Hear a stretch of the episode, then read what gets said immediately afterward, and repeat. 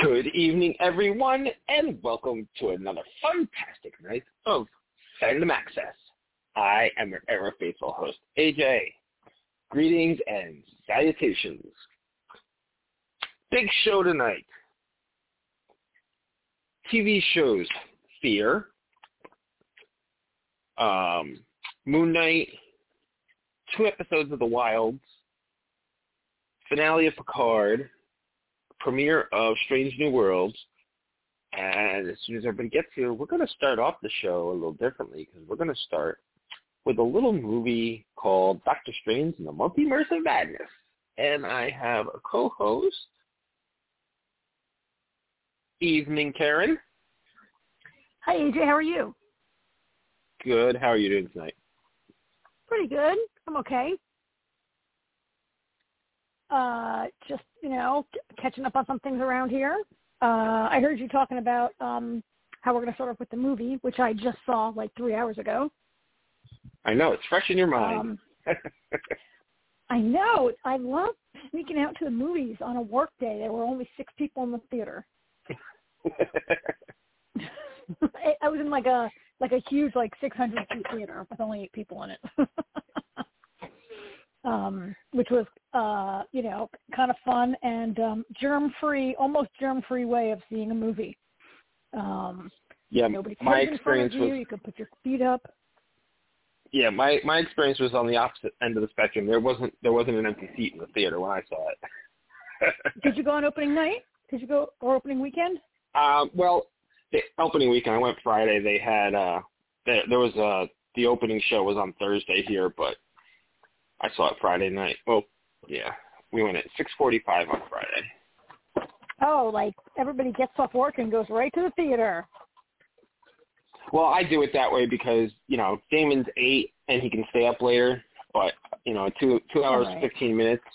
You're I'm better Yeah. off at least having him ho- home by ten. Right, you're getting Better than it used- close to his bed. better, better better than it used to be with him when he was a little bit younger and you know an hour into the movie Yeah. and he's curled he's curled up in the seat fidgeting and Yeah, right. Nobody's not, having not, a good not time. much not not much anymore now he's pretty uh yeah, enjoying himself pretty much still like to keep it on the Uh-huh. early side though yeah, I can imagine. Um, so, well, So, as soon as Jamie gets yeah. here, we'll get into it, again. Yep. It was only two hours. And I was, uh, Jamie's here. and speaking Hi. of speaking of Jamie there she is hi, yeah, Jamie's here. Hi. How are you? Welcome. Great. good How are you? Good. So what are we Uh, going to talk about first? We're going to start with we're gonna mul- we're the gonna multiverse. we're gonna yep jump right into that and then we'll switch over to TV All right. Sounds good to me. So did you guys like Doctor Strange? You guys go first Uh, well, Jamie, I, I know that both of you guys liked it probably, and I know probably more than I did. I, I wouldn't say that I disliked it. I have some disappointments with it. Um, but about halfway through the movie, I was like, oh, I forgot this is a Sam Raimi movie. I'm not what this is. I'm really watching a horror movie. um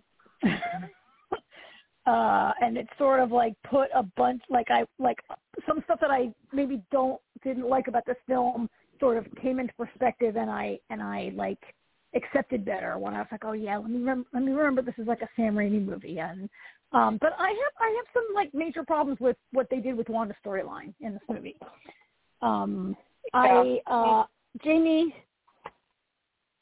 you go ahead, Jamie. You come at this movie a little bit differently than I do, I think. As a- yeah, as well, a I mean, Cumberbatch there were a lot of there was a lot of things I really liked about the movie. You know, Benedict being the main one. No, but I'm kidding. No, I think it was a really good movie. But there were certain things that that irritated me, like um, I guess motivation wise, which is I guess what what you're saying. Like I don't know, and, and I guess it was set up in one division. You were supposed to to know it was coming and everything, but I kind of feel like I don't know that I buy that she went that evil when there were other ways to go about like like they had said why didn't she just you know, have her take her to another universe. I mean, there had to have been a universe where like she was dead and her kids are alive, and her her explanation of her kids might get sick to me was a little extreme that you would murder a whole bunch of people because of that. But you know, that's neither here nor there. Um, so I agree with you. I didn't necessarily love the the Wanda storyline, but I did really like all the multiverse stuff and going through in the different universes and the multiple, you know, versions of Doctor Strange. And I thought how some of the some of the horror stuff I thought was pretty cool. Like I thought it was neat how they re how, how like he re- reanimated his body for lack of a better word and they and like rather than the multiple hands that they always show it was like all the like dead. I thought that was kind of cool. But um i don't know. There were certain little things like i said motivation wise like the one thing that irritated me i think more than anything is i don't understand why wong helped her. Because i get that like she was hurting the people that lived there but I kind of feel like they've given their lives to protect the place, and it's not like like it was one thing when they didn't want to kill the girl. It was another thing for him to like risk everything and risk the whole universe because she threatened some of the other sorcerers there. I don't know. That's how I felt. That part I just didn't quite get. But other than that, I mean, overall, I thought it was really good, and it looked really good and they killed they killed a lot of people. I mean, granted, they were all alternate people, so it was okay. But they they really uh she really let him have it, I guess. yeah. Um. Yeah, I, I agree with you, Jamie. Actually, I kind of wondered that myself about Wong, because yes, she was threatening a handful of people at the temple, but she was could have killed thousands more by him helping her, you know? So right. I was a little surprised by that myself. I felt like that was one of those, well, this is uh, what the script has to have happen for the movie to continue yeah. type of thing. Um, I mean, the only thing yeah, I could around honest, where sorry, I was just gonna say to be honest, even at the beginning, the other Strange, the one that ended up dead, him gonna kill her to take her powers. I mean, am I the only one that didn't necessarily think that that wasn't like a necessary evil if it meant saving the whole universe? I guess I'm horrible because I even didn't think that was that bad. I mean, not that it was good, and it was better that he found a way to, to teach her to use it.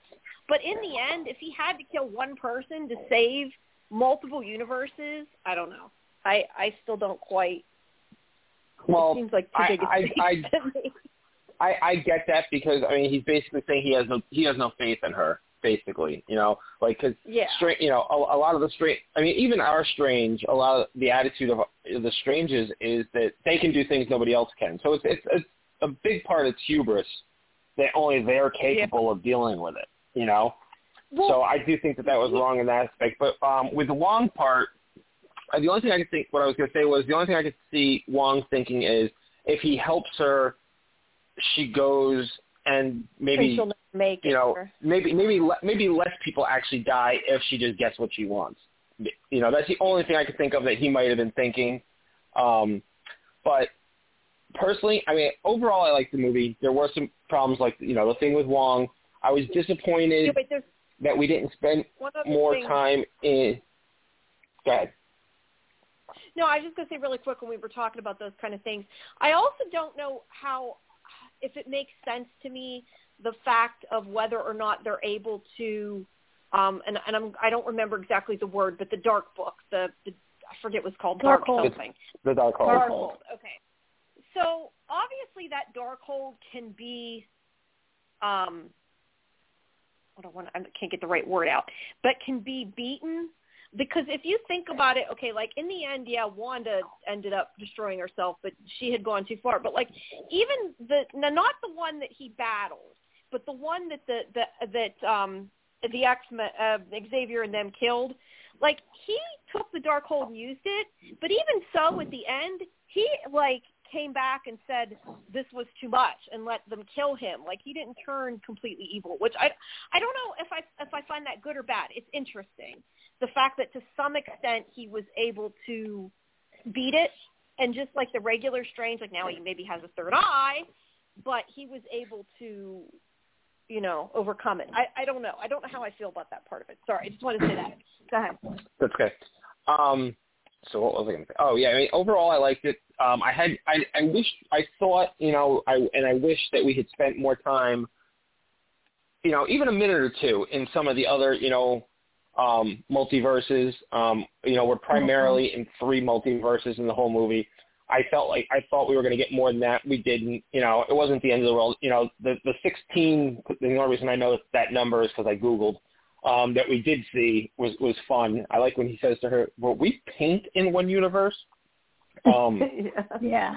You know, um, the, the the big thing. I mean, to, to touch on Karen's point, I loved the fact that it was a Sam Raimi movie. Oh, it might be one of my favorite Sam Raimi movies because it was it was a Marvel movie, but all the, the those cliche Sam Raimi feels. I mean, when he was in the dead mm-hmm. ver- the the defender version of himself he looks like a deadite from the evil dead series you know i mean of course Yeah. he had the de- the delta the delta was in the world that had the incursion you know of course we had bruce campbell but just a lot of the feels of the whole movie was Raimi, and it was just so, I, I I absolutely loved that aspect of it. The other really big thing that I loved about the movie is I appreciated the fact that the trailers did not give away that Wanda was the big bad from the start.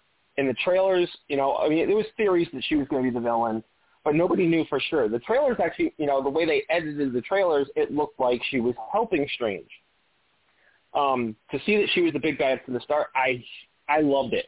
I thought that was great. I was I've always been worried They that they were never going to make well, I was always not everything. Um, I was I was always worried that they were never going to make Wanda as powerful as she is in the comics, and this movie proved me wrong. They did a wonderful job because if you really think about it, they didn't beat Wanda. They convinced her to stop. Had she decided Yeah. to keep going, they don't. They can't. There was nobody in this movie strong enough to stop her, which I really, really, really appreciated. Um, and the one the one thing they did keep secret, which got a, a huge round of applause. People standing already jumped up and yelled, "Yeah, let's go!" Uh, was the reveal of John Krasinski as Mr. Fantastic. So that was that was one secret they held very well.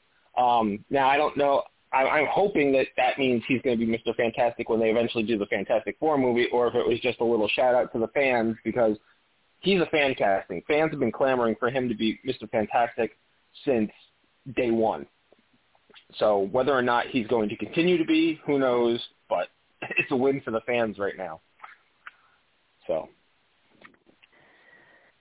Yeah, I mean, I uh, so I, I can appreciate your your sentiment that you know the way the trailers and the and the promo campaign made it appear that this was a movie about Strange and Wanda teaming up, like the two most powerful magicians of the of the MCU teaming up, and then she turns out to be the villain. That was a good. They did a good job taking us out. Uh, I just really felt like it's like WandaVision never happened. Like, why did they even make WandaVision? Like, what? Like, it, it's a complete like her, her redemption at the end of WandaVision, which was like so great, really. It, it's just like non-existent, like right? Like Wanda's like, I mean, frankly, if one Avenger had ever called her ever in the last like three years, probably all this could have been avoided, right? Because Wanda's just sort of out there on her own, like feeling bad. But I, I felt like, like, I, I just felt like it really like ignored WandaVision or even or, and it like it like undid Wanda's redemption at the end of WandaVision. Um and in fact Yeah. when I came home I started reading about it a little bit and Sam Raimi has admitted that he didn't watch WandaVision. They showed him certain episodes, certain scenes. He said he was shown key scenes from certain episodes that were relevant to what they were doing. And I I, I want to be like, what the hell is that? Like, how could you like make you a kind of movie and not watch kind of WandaVision? insulted by that. Like, how can he Yeah, I do am too. not? I mean, dude, I watched like a whole season in one day when I have an interview. He could watch it before he made a movie. I'm sorry. I Like, how much work? I is that? uh I I understand what you're saying, but I do disagree slightly because if you think about Wait, the You disagree that you After should have watched one WandaVision, or you well, no, no, disagree no, that I, I the don't, no, no, no, redemption no, no, I don't, I don't, dis, I don't, I don't, I don't disagree with that. That he, yeah, he should have, uh, he probably should have watched WandaVision. Watched it. Um, But it is Oh, kind of in the no, end of it. Yeah, what I dis I, I disagree with what you're saying that you feel like WandaVision was pointless. Um, No, I because- didn't say that. I thought WandaVision was. I didn't love it as much as others, but I liked it and thought it was good. Th- This is pointless if you're going to take WandaVision as as canon. Also, no, but that's what, like but that's as a I, woman, it I feel like me. it. Well, I feel like it. WandaVision kind of Hinted you know, if you look at the, if you yeah, if you it hinted at it. If you look at the post credit scene, you know, of WandaVision, you can see that the Darkhold is already taking her over. You know, the, the, that last scene, you think she's cleaning the house when that's just a projection of her cleaning the house while she's sitting there with the book, flipping through it. And the last thing we hear in WandaVision is you can hear Billy and Tommy say, "Help me." You know, so I mean, it made perfect Yeah. sense to where it was going. Okay, and, but- and, but- and and and you could and you could lay hold on a second, and you can lay some of that at the at the Darkhold because the Darkhold corrupts, and she had it for so long it corrupts completely.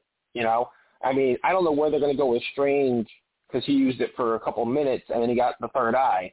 So I don't know where that's going to go as as they advance uh, to the next chapter. I don't know how if he's going to, you know, if it's going to be a good thing for him or a bad thing or what it's going to be.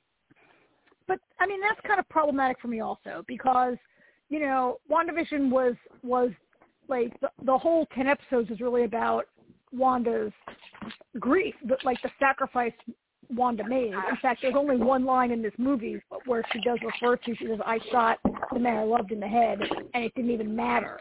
Like her her anger at Strange is alluded to there, but the whole of WandaVision was about like her grief and and her like and what and her Right. wanting to have a family and like and and the lengths she went to, and then she realizes that she's hurting people and all that changes. But like, so I'm complaining that they took that away from Wanda. But but by but but like we can't say it's the Darkhold. Like that does that take away Wanda's agency? Like how much of of this any of this was Wanda's decision at all? But like to what extent do you Well, think the what I'm Darkhold was controlling her? Strange is good. Well, it's a combination.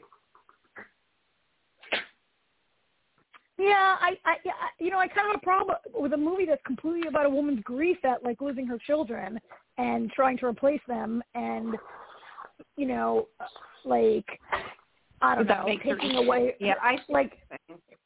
I mean, that's a little. Obviously, men wrote this, I think, because it's not a very sensitive portrayal of, Well- of a woman, a mother's loss of her children. But I, I don't know. I just I have problems with the way Wanda. Look, the way, like, the story is the story, and so with the story they had, there are parts of it I like. Sure, I'm not saying I hated this whole movie. I just don't like the treatment of Wanda and and what they. And and I think it diminished Wanda's sto- like they had such a great story from WandaVision they were building on, and I think they didn't hit it out of the park with the continuation of her story. On the flip side, the way it ended, on the, on the flip side, with the way it ended with her, you know, with with um, Chavez comment, you know, kind of getting her to look at things and you know and see it and see Billy and Tommy scared of her, kind of snapped her out of it, and then she destroyed the whole temple. So and destroyed all the Darkhold. Yeah. So there is Yeah. that. But I will say I will say Yeah. this, maybe maybe for me because I know Wanda how she is in the comics, and I feel like this um she's very powerful in the comics. I mean, her her grief storyline in the comics, they you know was kind of one, a little bit of WandaVision, and it carried over into this. Um, and in the comics, she created a completely different universe. Like they call it the House. Of, the the storyline is called the House of M. Like Wanda strips every mutant in the world of their powers. I mean, she's like basically the supreme ruler of the planet in this storyline. So, and it takes Yeah. a lot of superheroes to stop her. so, So, so you as a comic fan are are like, have, maybe have been waiting So maybe to see a I'm- yeah. that we don't maybe we I'm don't even know exists. yeah, maybe I'm a little uh maybe I'm a little swayed and biased on that aspect because I know how powerful she can be and she doesn't always think things through all the way. You know the the one thing I kind of question about this movie, and it has nothing to do with Wanda. I just going into it, I kind of wondered, and I don't know if it has to do with how many times they rewrote it or or what. But clearly, the first Doctor Strange movie sets up for at least part of the villain to be Mordo, and the fact that like the one that we know wasn't even in the movie, we get like an alternate universe that was kind of pissed at Yeah. him like that irritated me. Like I don't understand. They should have had something with him, or they should have not stuck it at the end of the other movie. They say they know well in advance what they're doing. I don't know if it's because they rewrote the script, they changed their mind. I don't know, but I was like kind of surprised by that. Yeah, you know, and- I, I, me too. I, I agree with that. I felt like the next Doctor Strange was going to be against Mordo, and then the next thing we have is the multiverse. Um, and you're right. While they're supposed, you know, have this big elaborate plan, I think they planned so far in advance that I mean, we'll see. I'm sure we'll see Mordo again, but not as quickly as the fans would want to see Mordo, because you know, it's almost like, in a way, they've written these movies in comic book fashion because it's like they don't want to bring back villains too quickly because in, in a way they want you to like forget about them. So when they show up again, you're like, oh my god, you know. But you can't really do that with Yeah. movies the way you do with comic books. And I think that's a problem Yeah. sometimes with the way they the way they've written some of these movies. Um, yeah. and and something we haven't even talked about was um I and I apologize I don't know the actress's name, but I was really impressed with the young girl that played America Chavez. I thought she was great in the movie. Yeah, she was really yeah, good. sh- she's not an actress who is um known to me.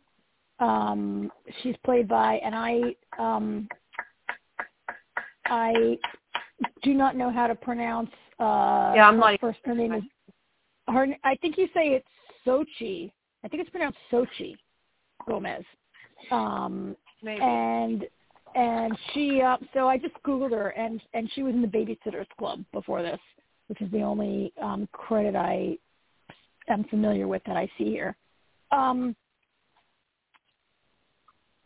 uh, but she was great. I thought she. I agree with you. I thought she was great as a, a sort of a, a, a new actress holding her own in this like major.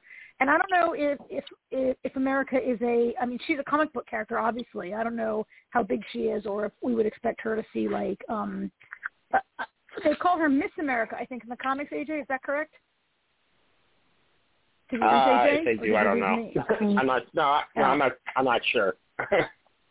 Okay. they might. um yeah i think i think i read that that she's gone by miss america in the comics You know um, the other thing that I thought was I think she's a young Avenger. Yeah, and it doesn't matter. I just was surprised it wasn't in the movie.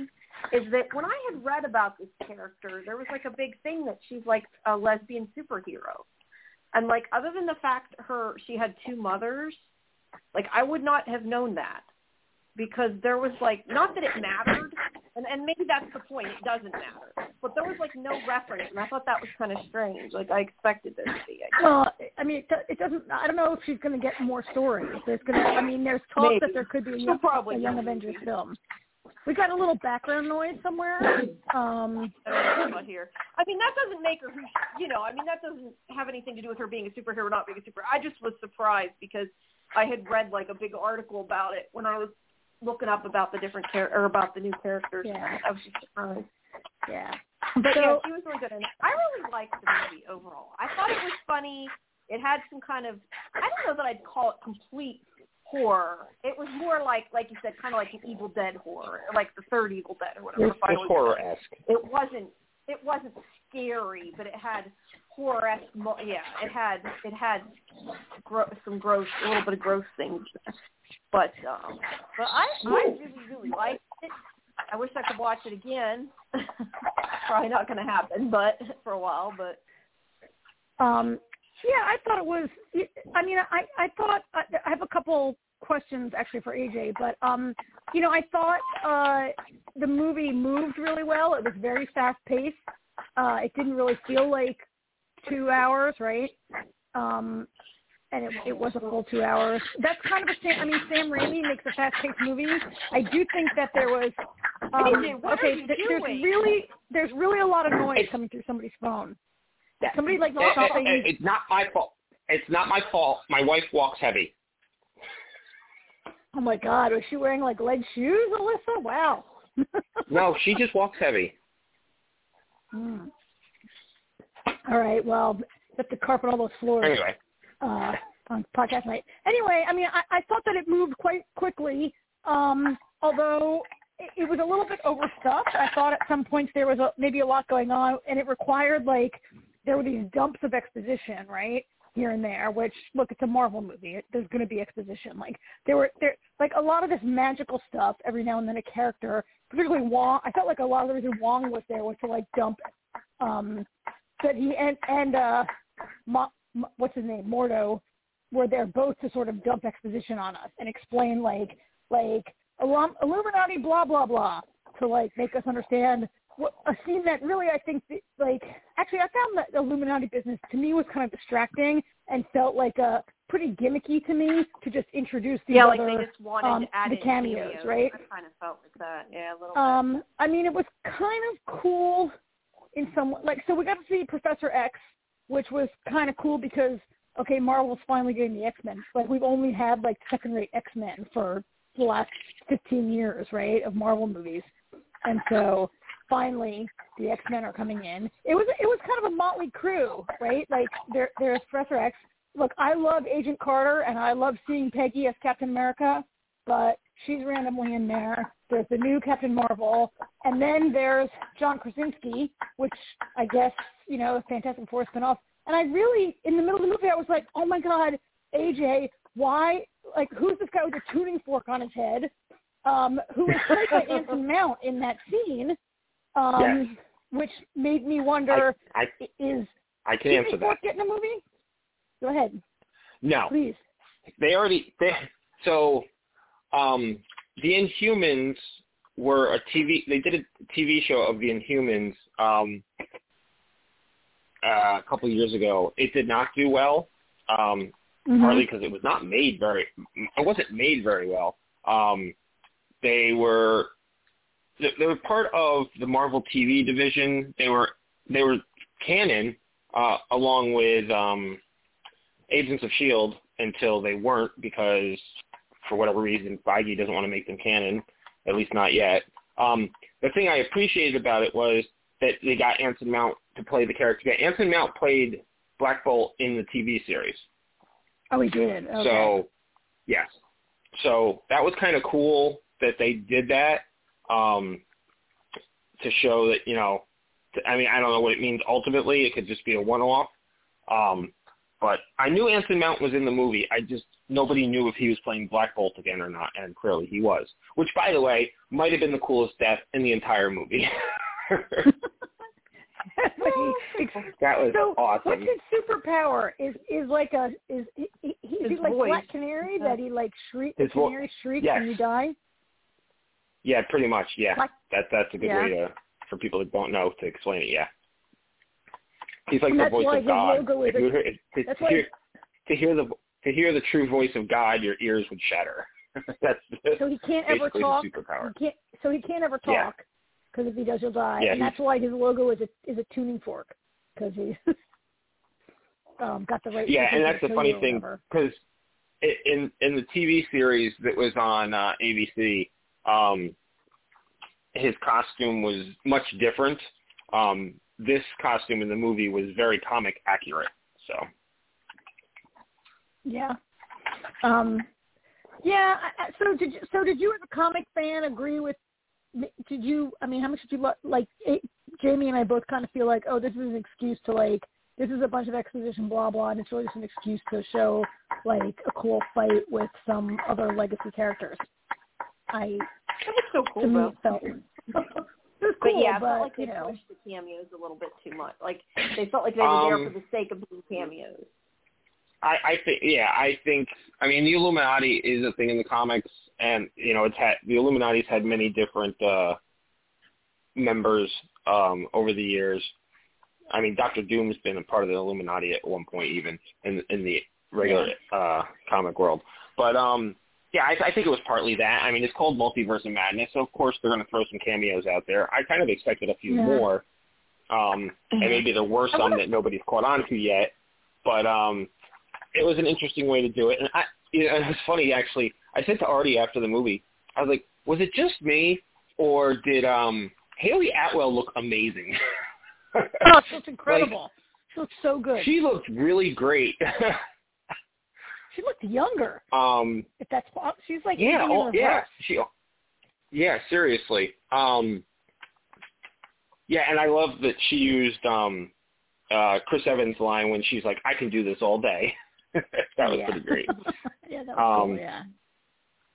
Yeah, it was just a, you know, I mean, they played the they played the uh the '90s X Men uh animated TV tune when Xavier came on this, you know, came out, which was was mm-hmm. a, a fun little they thing. They have spoiled you know. them ahead though. Like there was so much of this movie that was in the trailers.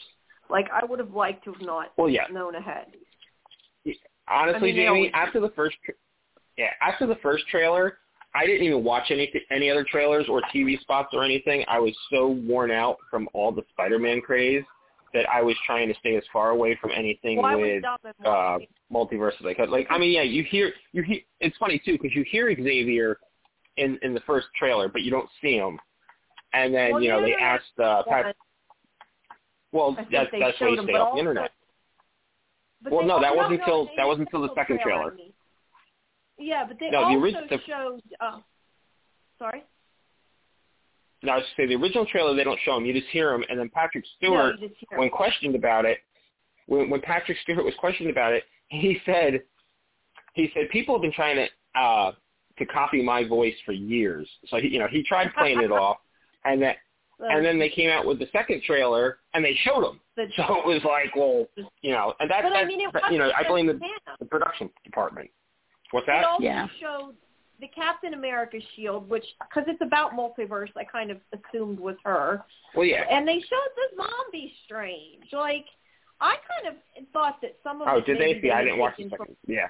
What if I Like I didn't said, know I- because I thought it was kind of interesting that Yeah. like they had that and that octopus thing from What If, but but yeah, I don't know. I I liked all the versions of him though.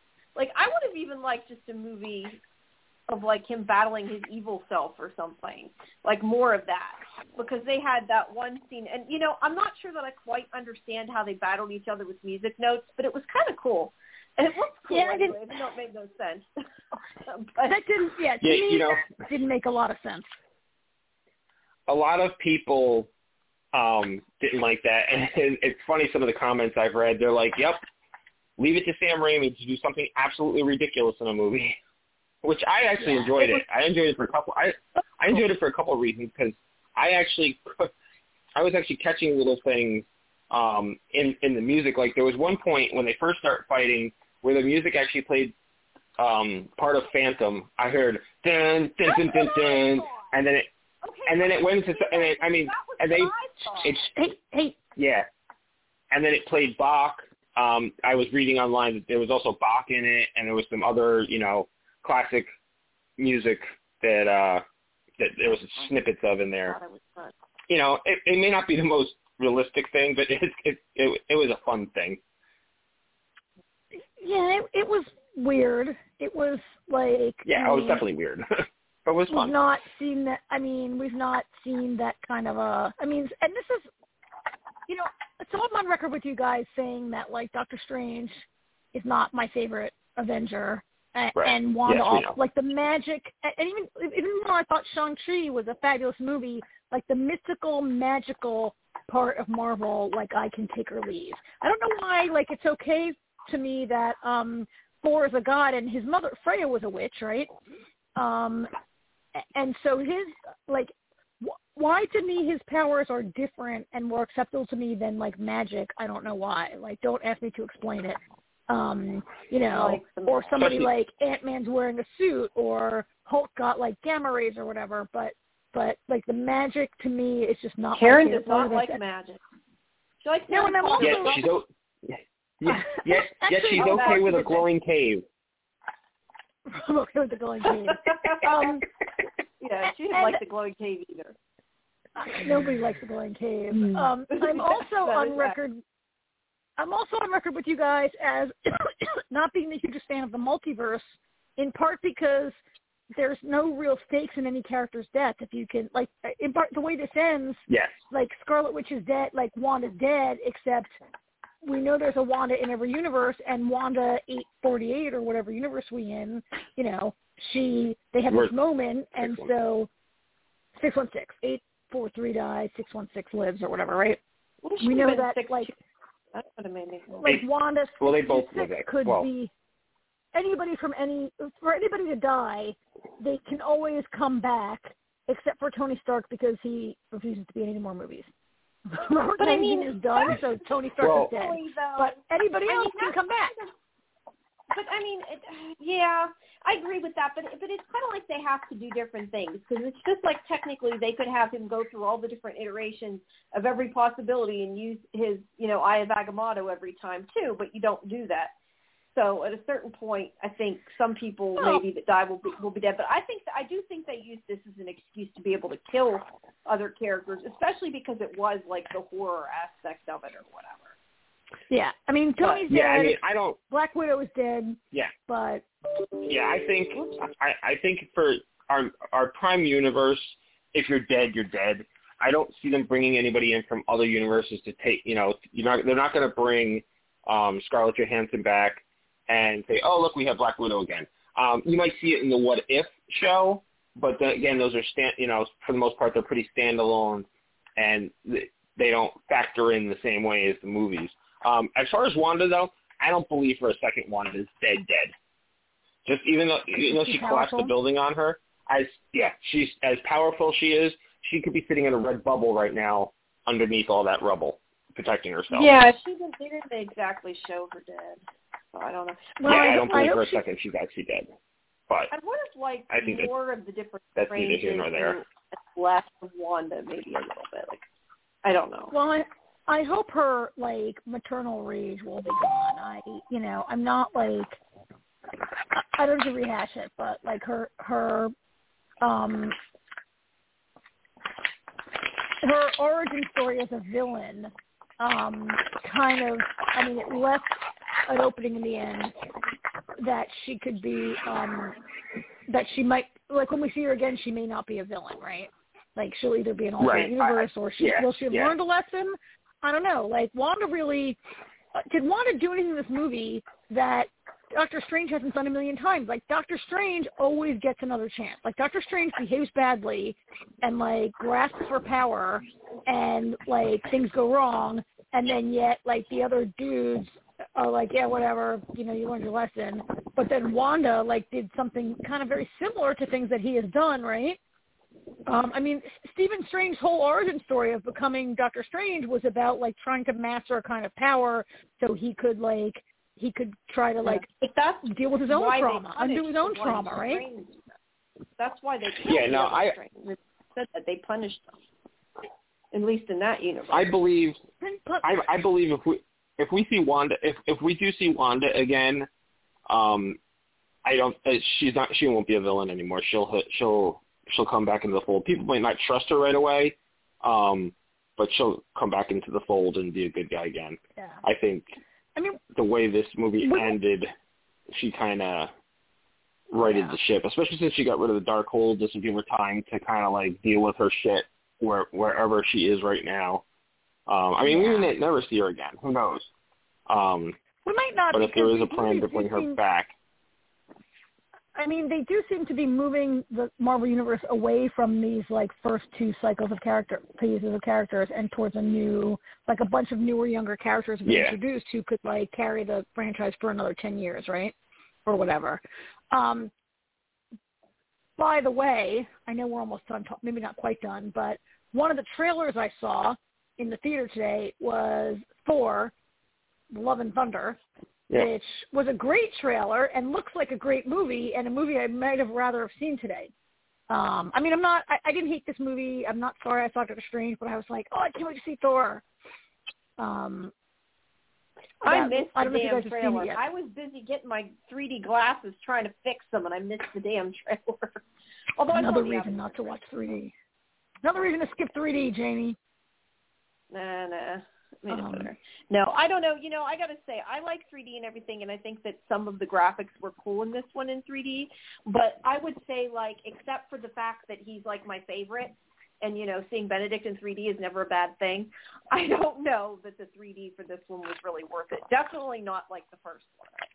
Because I think the first one, like the graphics were, I mean, not that the graphics weren't really great in here, but they weren't like something necessarily needed the depths in the 3D in the same way. When they did the universe hopping, that was cool.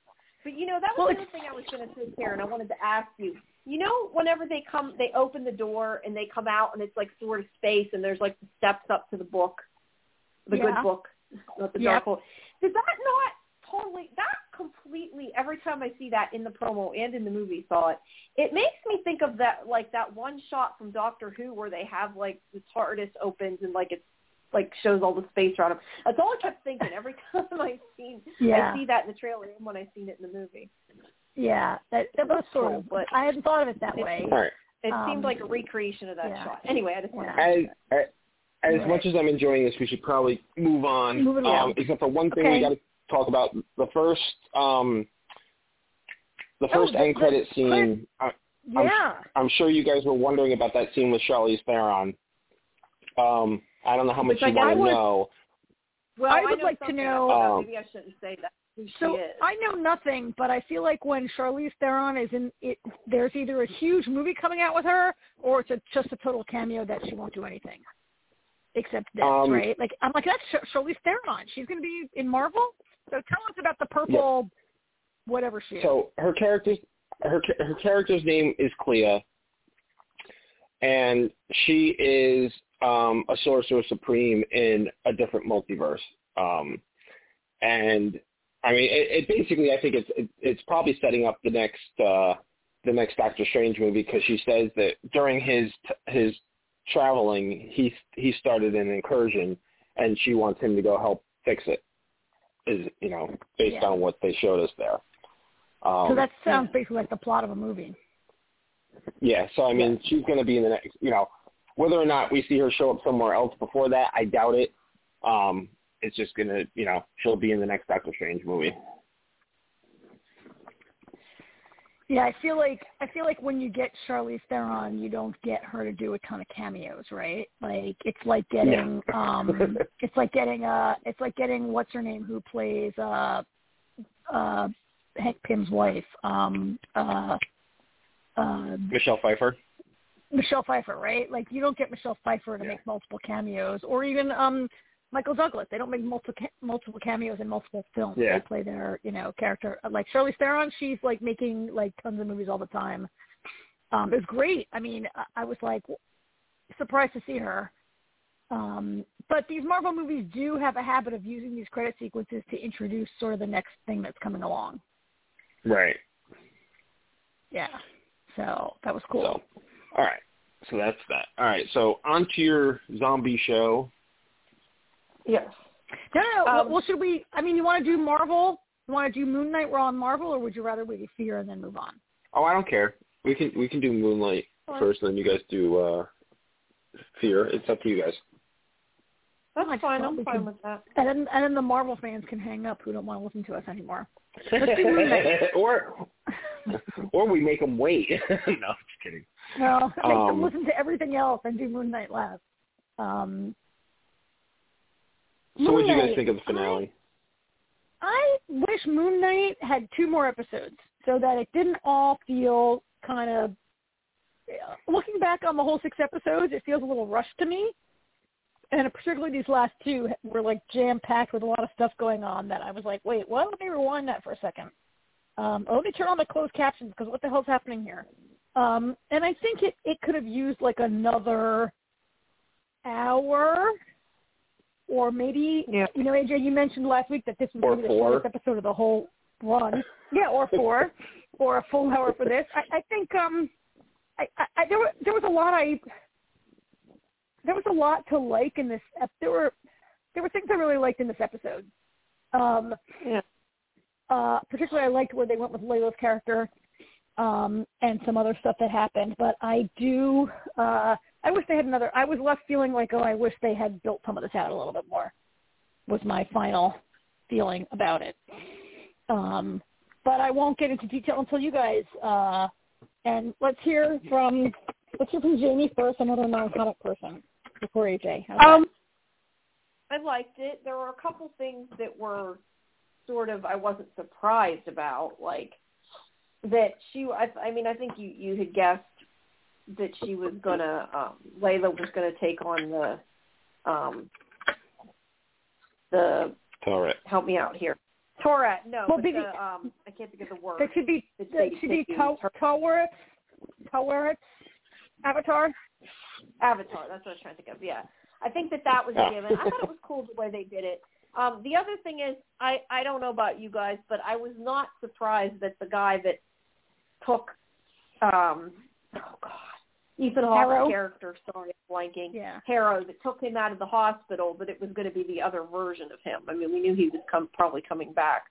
Um, I'm not sure what that means. I mean, I'm curious to kind of see how that plays out. But I did like that they brought in his other, you know, identity in the movie, and that that's how he, he got away at the one point. Um, I did like that they worked together. Um, you know, we had said this before. I, I don't know. I thought it was pretty cool, and I liked that they even like the the versions of um, whatever you want to say, their their Moon Knight versions. How they had you said that, I know it was different. You said in the comics, but like um, how they had Steven's suit and um, and uh, Mark's you know regular version that they kind of even flip flopped with that. I thought was neat. I, I liked the way they did it. I liked that he you know rescued Steven and everything. I thought it was pretty good. I think that the last few episodes were a lot better than the first few episodes, and I totally agree that there was not and like it got good and then it rushed. Like it wasn't that it wasn't good at the end, but there wasn't enough time devoted to certain things. So yeah. My turn. So Yep. this is this is my this is my least favorite Marvel show. Um, it, Mhm. it it had its moments. It was decent. I thought uh, Layla looked badass when when she was the Avatar. Um, I really appreciated when Steven and Mark started learning how to work together during the fight scene. I thought that was really great. Storyline wise, I mean, production. I mean, everything like like visually and you know those parts of the show I thought were great. The storyline was to be desired. Um, I felt like there was a lot of shortcuts. I felt like there was a lot of, well, why is this happening? Oh, because we said it's going to, whether it makes sense or not. Oh, okay, we're just supposed to accept that. Gotcha. Um, yeah, I got, I got, it got, it got over, and Artie's like, that was really good, and I was like, eh, and he's like, what do you mean, eh? And I was like, well, um, let's see. We got a couple problems here. Um, one, the um, the one go- Egyptian god tells Layla that it's going to take, uh, um, at, you know, more avatars, and so she gets, And then you know, she frees Khonshu. She frees Khonshu. She free she frees Khonshu, and now they have two. He did not imply two. All right, that was That's ridiculous. Um, that was Wait, yeah. I guess what? I guess that's more. Um, and then how did and then and then they put Harrow on the altar, and they do some incantation that puts um, Ammit into him to capture her, and then they put him in an insane asylum. And what's to What's stop him from walking out? Okay, hold on, Jamie. Let me finish. Sorry, sorry. like what what's going to stop him from just walking out of there in the first place before Khonshu and Lockley show up? You know, like a lot, there. I just felt like there was a lot of holes. It was very rushed, um, and I, I feel like we were felt to accept things because they said so, and not with any real explanation to anything. I mean, it was it was. I felt like it was all over the place and you know, like the, the action, like I said, the action Yeah. sequences were good. Um, it, the, visually, the, the show looked great.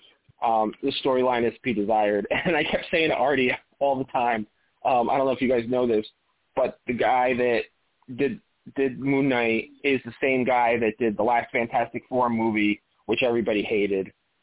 Um, so, and he also is the one that does, he also does um, on Netflix the uh, Umbrella Academy, which I enjoy, but I've also read the Umbrella Academy comics, and it's very different. Like he's changed so much from the comics. Like he he seems like a type of person that likes to change a lot of stuff when he does something, and this time it was not for the better. Um, I just I, I the, the writing throughout the whole series I thought was kind of was kind of bad. It had its good moments, but the finale was just boom, boom, boom, boom. Oh wait, what? But why did this happen? Oh, because we said so. That that's that's basically the easiest way to wrap that up.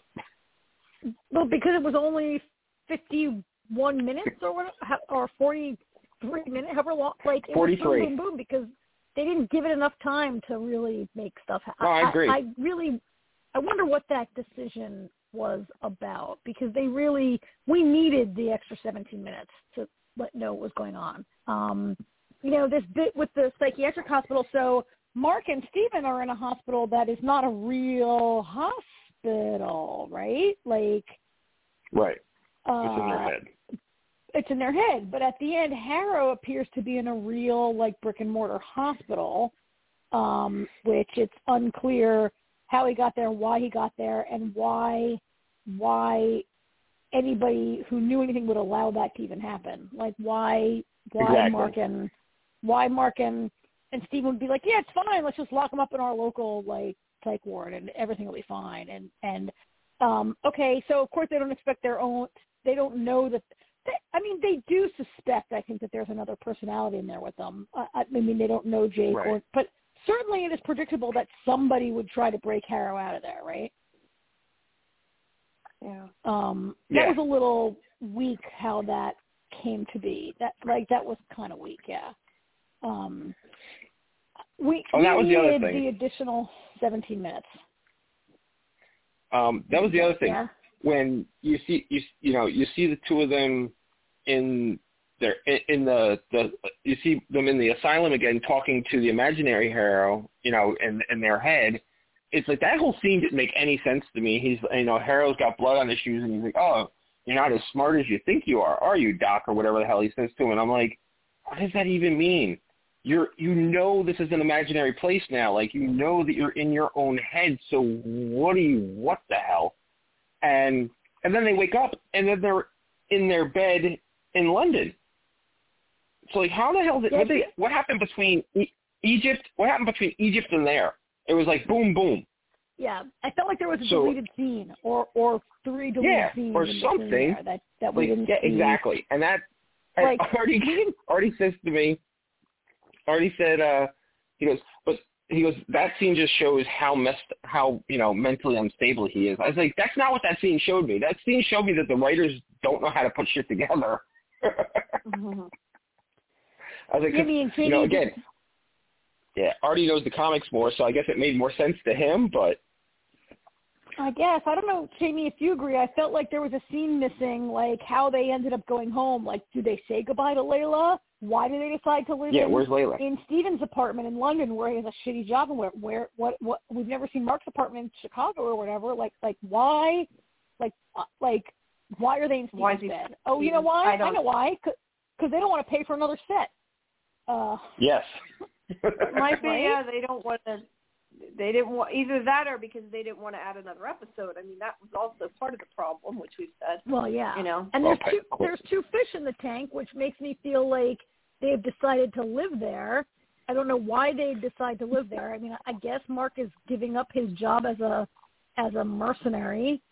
Um, okay, but they're seriously not going to be Moon Knight and work in the like in the well, no, they gave. Museum well, they're not going to be Moon right? Well, they're Oh, not going to be Moon Knight well- because because because Conch, Khonshu. See, that's the thing. Khonshu released them as he promised, but they don't know about they don't know about Lockley, who is who made a new deal with Khonshu. So he released Mark, but now, you know, so yeah. But I mean that was that was again, another like it's just they should never trust Khonshu. They like why they would ever believe that Khonshu Well, would let them go is ridiculous, right? Particularly like technically he led did. that. yeah, he he let Mark and Steven go. Well, but he didn't. He didn't because he has Jake. I mean, Mark and Steven think they I- were let I'm- go, but yeah, given that they all inhabit the same body, they're not let go. I know. Right. Their their body is still doing Khonshu's bidding, right? Um, they, I mean, yes. like they're and I guess yes, they're not going to find that out because the show has to end. That is, if there were to be a future season, they would find it out in the future, right? But, um, but yeah, I like yeah, I felt like they must have like. Is there a missing ten minutes that's going to show up at some point? Because like it would have gone a long way to me. Um, I agree. And that uh, you know, I, I I really like, and I'm thinking of Jamie, who who ever since episode one has been like, I wish we could see them work together. Like I'm waiting for them to work together, and we did finally start to see it, and Yeah. we finally got And it it. was but done we didn't very well. really, like that moment in the sand where like Mark refuses to give up. He he refuses paradise because he's gonna like save Steven. Like that was great, yeah. Um, but we we we see them. I don't know, like why does he have to still tie himself to the bed if they now work I together wondered that and too. agree on everything, right? Yep, And- I wondered that too. And while there are two It fishing was for one more laugh. Mark, right? Yeah. And then Mark says, "I can't believe you live in this dump or whatever," and I felt like, wait, hasn't he been here before? Like, what do you mean you live here? We live here. Like, yeah, there was a bunch missing. I don't know. I'm talking a lot. Yeah. And, and AJ talked about this also. Did you did you did you feel we made a jump there, Jamie, without enough info? Yeah, I agree. I mean, there was stuff missing. It, they just needed another episode, I think, more than anything. So, Yeah. Yeah. so. All right. Let's move on All right. to your your zombie show, and then we'll do the wild Your after zombie. the He, zombie he can't show. even bring himself to say the name of it anymore. I can say fear the. I can say, zombie I can say fear. I can say fear the Walking Dread. Yes, The Walking Dead. Um, Jamie, this episode Yeah. was called. I don't know what this episode was called. How did you like this? You saw this Um, episode. you watched it probably like Sunny two weeks Boy. ago, right? Sonny Boy. Oh, Sunny Sonny Boy. Boy. No, I did not. wait. I watched it the other day because I on Monday because or, or not Monday. Was it Monday? Yeah, yesterday. It was yeah, had to have been Monday. Anyway, um, I I don't know. I guess because of Mother's Day and everything else this weekend, I like did not watch anything this weekend. Just like today, it was like or yesterday, it was like, hey, I didn't watch Benedict on Saturday Night Live. I forgot I had it, and I went back and watched it. So I don't know. I guess I didn't realize it was on on Sunday, but um, but no, I just watched it. Um, I don't know. I mean, I think that I'm kind of sad they killed Dorie. Um, especially the way they did. I feel like some of the choices he made was a little confusing to me. I mean, I get he was dying, and we we sort of talked about this, and people can you know read the interview with him and oh Mead who plays um Howard, but I haven't put it up yet. I mean, once I put it up, but um. I, I I don't know. I, I, all I kept thinking through a lot of it is that he's doing this and thinks that the most important thing is the baby and everything, but he's like really putting June in danger. That was my thought through a lot of the episode. Um. So yeah, and then whenever he went to knock him out, I thought, is he really going to kill Strand? Like that would work, and that would be something shocking and surprising. But of course he didn't. Instead, he got killed. So yeah, I don't know. I don't know how he got the radiation burns in the first place, but that's the science on the show. We we can't really go by that. Yeah.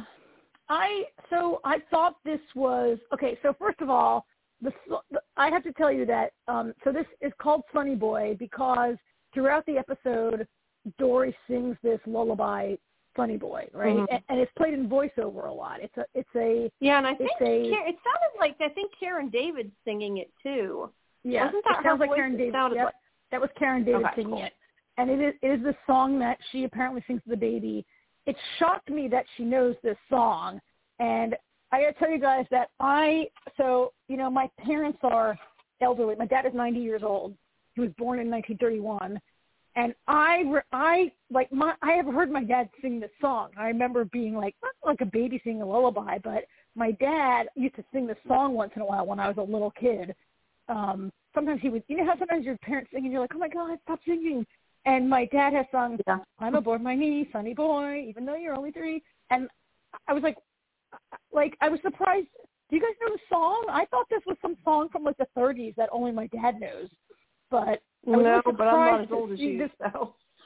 Well, I'm only I'm not 90 yet, but I like I was surprised no, to but hear this. saying I haven't heard it, but I'm not as old, so I don't know. Have you heard it, AJ? This is an old song. AJ already tuned out. AJ's on mute. Um, I was surprised that they chose this song. It seems I don't know. Anyway, every time Karen David and John Dorie started singing it, I heard my dad's voice in my head singing it. Um, That's cool. Uh, I this episode. So I have a lot of problems with this episode. Um, it being pretty much just another terrible hour of a terrible show. Um, the baby Mo, I've said this before. She's a MacGuffin. Like everybody's trying Yeah. to get the baby, but she could be a radio, or she could be a, or she could be a Geiger counter, or a bomb, or whatever. Yeah. Right? What he said Like- though wasn't untrue. I thought it was kind of interesting though how he said that like people aren't. I think it was him that said it. Maybe it was June that said it, but that said that like people aren't going to make a move against Strand if the baby's still there. So I, I I kind of like appreciate that sense that that part made sense. But yes, the baby is. Yeah, I agree with you. And the fact that she, I don't know how I feel about the fact that she stuffed the baby in that container. That was just, did that bother you? That was just weird to me. Yeah. And not, It reminded I don't me. know. Have you seen the movie? baby. Have you seen the movie A Quiet Place? Have you seen A Quiet Place? yes. Yes. Where yes. they and I was like, wait, they need the oxygen like in a quiet place where they have the little oxygen for the baby yeah, to breathe I inside there, the right? baby was going to end up a zombie with what they were doing. They kept closing it in there. Um, yeah, although I also didn't understand why Dorie didn't just say, "Hey, June found the baby." That was, I mean, I guess Strand probably wouldn't have bought it, but um, Yeah. I, I do also think that this is my my questioning with this episode. Okay, Strand does a lot of makes a lot of bad decisions. Okay, this is a given. But Strand, I've always felt like for the most part is smart. Like the decisions he's made may not be morally right, but they're smart. I did not, to me, like him making okay like i understood that he wanted to test john by telling him to kill howard but him actually going through with it especially when he found out howard didn't do anything was to me like Mhm. really a stupid move because he can't trust john like i don't know why he thought that he could trust him and, and obviously he knew he was going to end up dead once he left because he didn't really go after him but i just i feel like him getting rid of the one person that he could trust was like a really dumb move but I, yeah, I mean, but but we know that that the showrunners have ruined Strand. Like Strand, I like we talked about this last week. I like Strand so much better when he was when Strand was selfish and conniving and not trustworthy, but he never would really just like kill he people would for no reason. like he would stockpile food in a car so he could get away from the stadium, but he would never throw Madison off the roof of the stadium, right? Or Strand Right. always had a plan for Strand, but Strand was not. And now they've made him like like we've talked about. An outright he's like a, but, Yeah. he's like a lesser Negan or a lesser governor, right? Yeah. um, and an outright just crazy for no reason. Um, I, I don't really see anything in his character that makes him want this baby, except that now everybody's yammering about their legacy. Like this whole show is like Str- Strand's legacy, Strand's legacy, and apparently his legacy is to. I, I'm sorry. I don't even. I'm not even sure. I believe that Mo's the only baby in that tower. The tower appears to have hundreds of people because they can throw off ten people off the roof in an episode and not even worry about it, right? I mean, at Mhm. least Negan, at least Negan believed that people were a resource, and Negan didn't really want to kill people if he could burn you or torture you or otherwise cow you into submission, right? Yeah. Um, like so, Strand, we can't even like, yeah. Um, I also feel like Howard. So I wanted to ask you about this.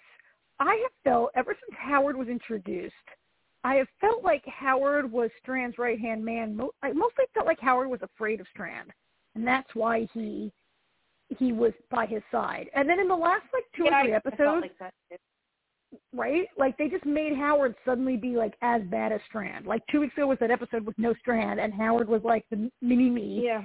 like throwing people off the. And they suddenly made Howard like a really bad dude. Um, Yeah, I- I mean, I I I guess I, I can understand that he wants the place to survive, hoping his family will find it. But like I said to him, did he even, you know, think through like if they did find his family, how do you know Strand ain't going to throw them off the building? Because everybody is somebody's family. You know what I mean? Like I Yeah. I I, I don't quite. Well- but again, this has to do with motivation. This has to do with the writers. But And it's kind of don't funny quite that understand that. it's kind of funny that Howard's like, I hope that someday my family will find this place. Meanwhile, the main characters, like in the state of Texas, bump into each other all the time, right? Yeah, I know. But right, right. Yeah, but you should know if you can't find your family's dead. family, they're dead, or they're Mhm. Madison and they decide to bring them back. But otherwise, they're then dead. hiding, yeah. But yeah, I I would Um, think though too that you wouldn't want your family to know you became that though either. But I well, mean, you know, he also had a he had kind of a stupid backstory. Like, so we, you know, we we learned like Negan's backstory, um, and he was cheating on his wife, and then she got cancer or whatever. And we learned like other people's backstories. So we learned Howard's backstory, and the bad thing he did in his life was falsifying a historic letter that he found while he was doing his PhD or whatever. Right? It's like, wait, are we serious talking about like? Like Well, I think it was more thing? about the fact that his wife left him because of it than what he actually did. At least that's how I took it. I don't know that it was so I much know, but it was it did. was sort of like a very it was sort of very Yeah, yes, and his wife left him because of academic fraud is the thing that ruined his life. And I was like, really? Because other people yeah, like that you know evil. What ruined their lives was like killing pe- like like Howard is like I don't know like I don't know. And anyway, I guess we shouldn't go far down there. Um, Howard Howard is set up by John Dorie um, in sort of another ridiculous storyline. Like you and I talked on over text. Like, how does John Dorie actually believe he can get Victor's ear and convince him? He's like, "Oh, June, I got to talk to. If I can only get to talk to Strand and be his right hand man, he'll totally listen to me." I mean, he doesn't say that. He says, "I got." To He says, "I'll try. I think I can do it." Right? It's a terrible plan because Mhm. Victor is so clearly insane at this point. Um, but then he sets up Howard with a walk. Like, what do you think about this whole plot about the walkie-talkies? The whole thing, like, suddenly nobody's allowed to have a walkie-talkie anymore. This whole show could not exist if people didn't talk on walkie-talkies nonstop. Right? yeah. Like, haven't we seen Howard talk on a walkie-talkie probably like at least a hundred times in the last couple seasons? Yeah, I'm not sure that like it was so evil for somebody to have a walkie-talkie either. Like I'm not sure how somebody having a walkie-talkie necessarily meant they were talking to Morgan, but that that was kind of a leap to me. But Right. And it wasn't well because everybody has a walkie-talkie all the time. I, I, I felt like we were missing some development where has Victor suddenly become super paranoid and now doesn't want people to have walkie-talkies? Because like literally every single Well, I think person it on was the either show supposed has a walkie-talkie. talking to Morgan or talking to each other about talking to Morgan, at least that's how I took it anyway. I know, but couldn't you just hear it? Like, why don't you search mattresses? Like, everybody talks all the time. All you do is listen, and you'll hear them yammering. Like, Arno actually said to somebody, like Morgan, a couple weeks ago, was like, "You need to stop broadcasting your plans on the walkie-talkie all the time." It just, it was a little Mhm. bit. I, I just feel like that was an example of bad writing. Like, walkie-talkies have been such a part of the show, and suddenly, like, they're a bad thing, and Victor's gonna kill you if you have one. So John, John plants it, uh, and Gene's like, uh, not Gene. June is like, that's exactly what you did. Like you planted evidence on Teddy, and it ruined your life. Now, granted, Teddy Yeah. was a serial killer who murdered numerous young women. Like I don't know. Like uh, it was. Did did you feel? I felt like June was maybe being a little bit ridiculous on the moral high ground here.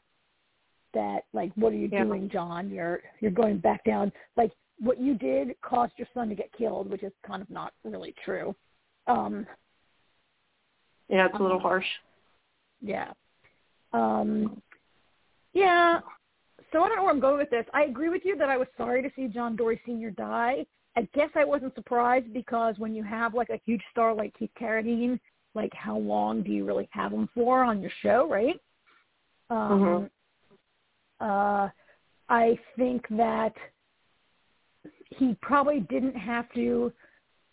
I mean, he very conveniently got radiation poisoning. So I texted you about this also. I, I was like, on the one hand, I'm glad that people are finally getting radiation poisoning because it's been so stupid that nobody dies from the radiation. On the other hand, Mhm. They're using it as a stupid, easy way to kill people. Like, there's no rhyme or reason to who gets it or why they get it, how fast they die. Yeah. Why is Charlie? I he wanted caught it. Why is Charlie dying Yeah, I- slowly and he's dying fast? Maybe because he's old. I yeah, don't I know. know. I want to know where because I, that is one of the things. Except I don't have the energy to look, but I would like to see what happened when they brought Charlie in. If he went to get her, or what happened that he got it because he could, like we discussed, he couldn't have caught it off of her. But he said something about I don't remember exactly what he said. I watched the screener so before I realized it was already on my DVR, and I was an idiot and was asking about screeners. I'm like, you could have used the DVR, Jamie. But anyway, um, Yeah. I didn't. I missed exactly what he said. I kind of want to go back and, and and see. I'm curious how he got it. Um, but yeah, I mean, it, it. He wasn't even if he was around it. It wasn't that much. I would have more bought if he had said something like that Strand made him go on one of those runs, and like we just didn't know about it. Like that to me would have even made like slightly more sense. But they tried to make it Yeah. too much. So I, I I mean, know. he caught it when he. I mean, he did. Did he is the person who brought Charlie home? I don't recall seeing him go into that building where Right, Charlie that's what I'm supposedly trying got, remember.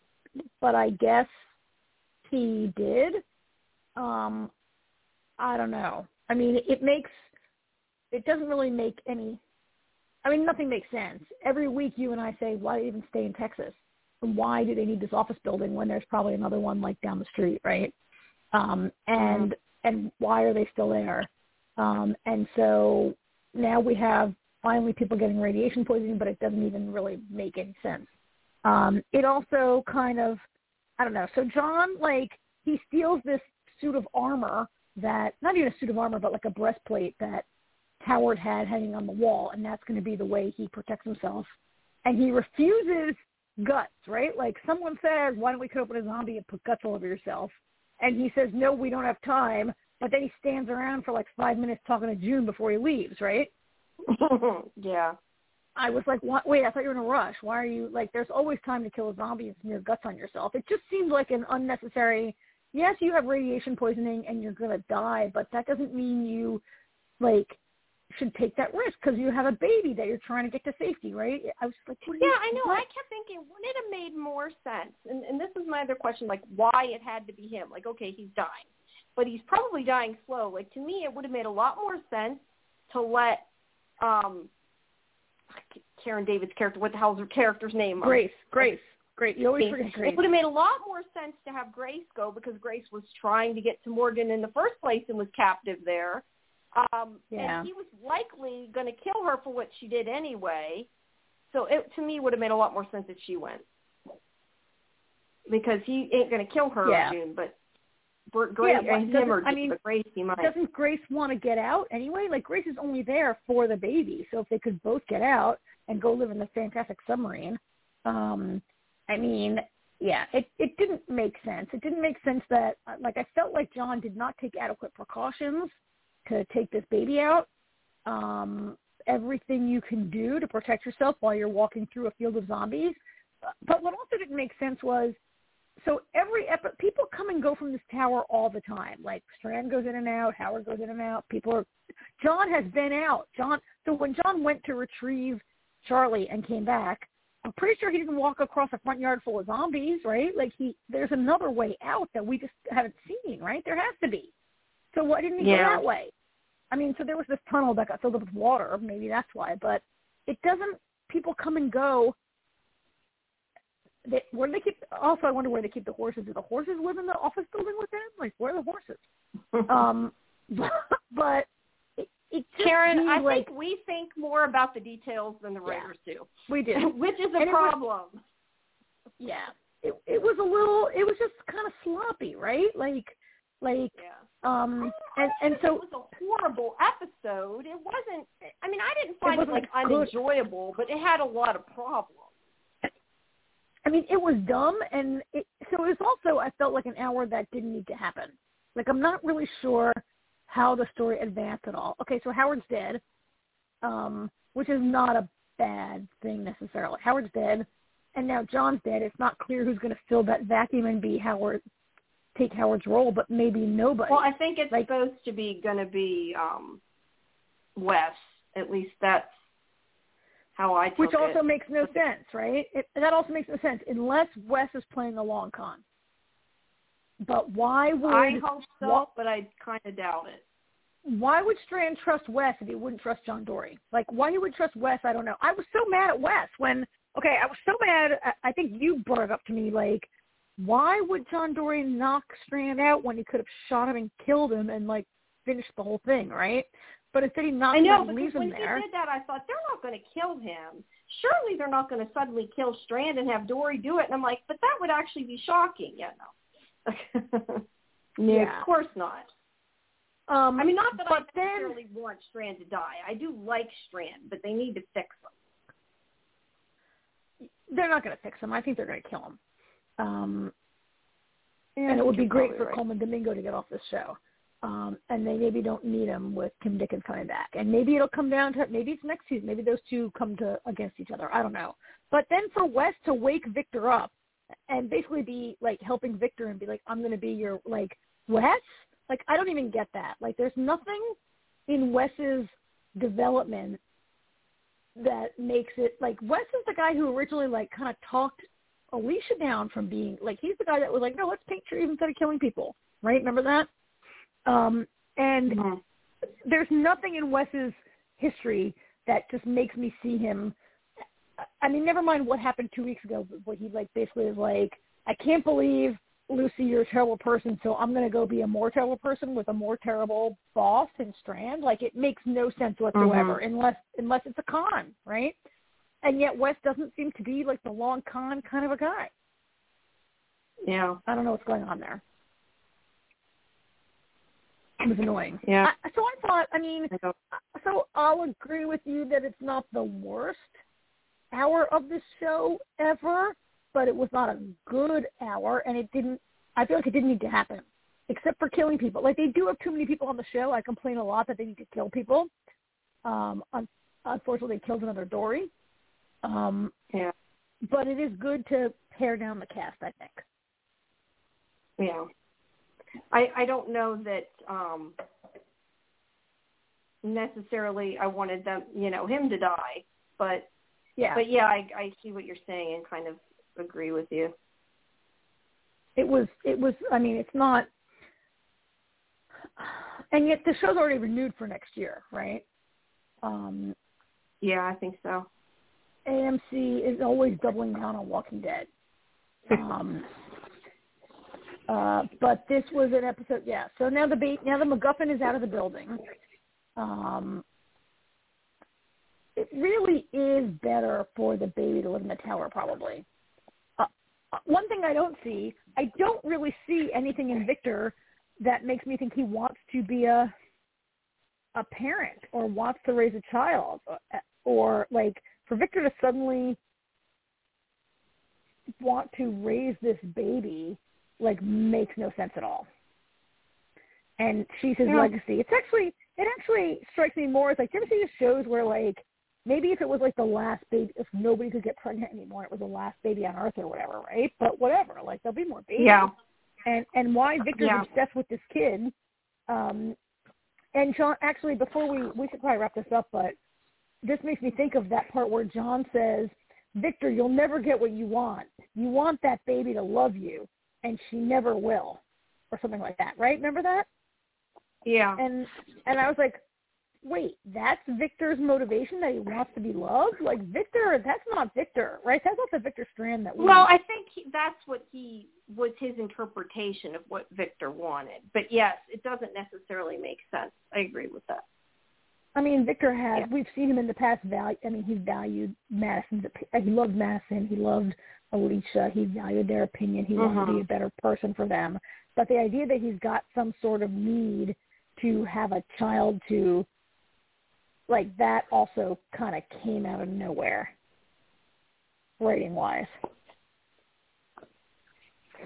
Because I guess they haven't really defined his motivation, like why he like I think it's a more to me the motivation is like because Victor because Morgan loves her, Victor wants her. Like really like because they started this anti Morgan thing, which also came out of nowhere last year when Morgan when Victor suddenly decides that he's gonna like throw Morgan to the zombies and be the bad guy. But being like keeping something Morgan loves to me makes more sense than like that he needs to be loved by this child. Yeah. I don't know. Anyway. Anyway. Four more episodes to go I think. Something like this that. season. I I'm don't not know. sure. Something like that. Yeah. So you, but you interviewed a couple. Of, you, you want to talk about your interviews?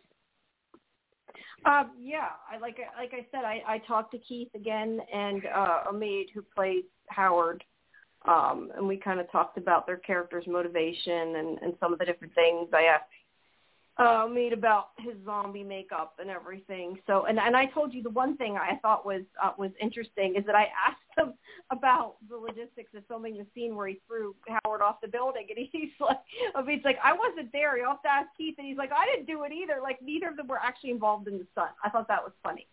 Um, so yeah, but that isn't up yet. I have to I have to post it. I just did it yesterday, so I have not had time to transcribe it, but. Um, but So it was will go two stunt people on that scene.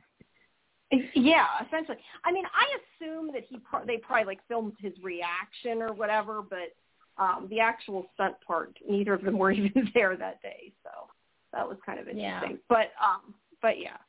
Um, but yeah, that interview Cool. originally that interview was supposed to take place Friday, so it was before the episode aired. But you know, things happened and it ended up after the fact. So, um, but I will be getting that up as soon as I can, along with the other two Wilds interviews that are left, and we're going to talk about Wilds in a minute here. But um, Okay. Yeah.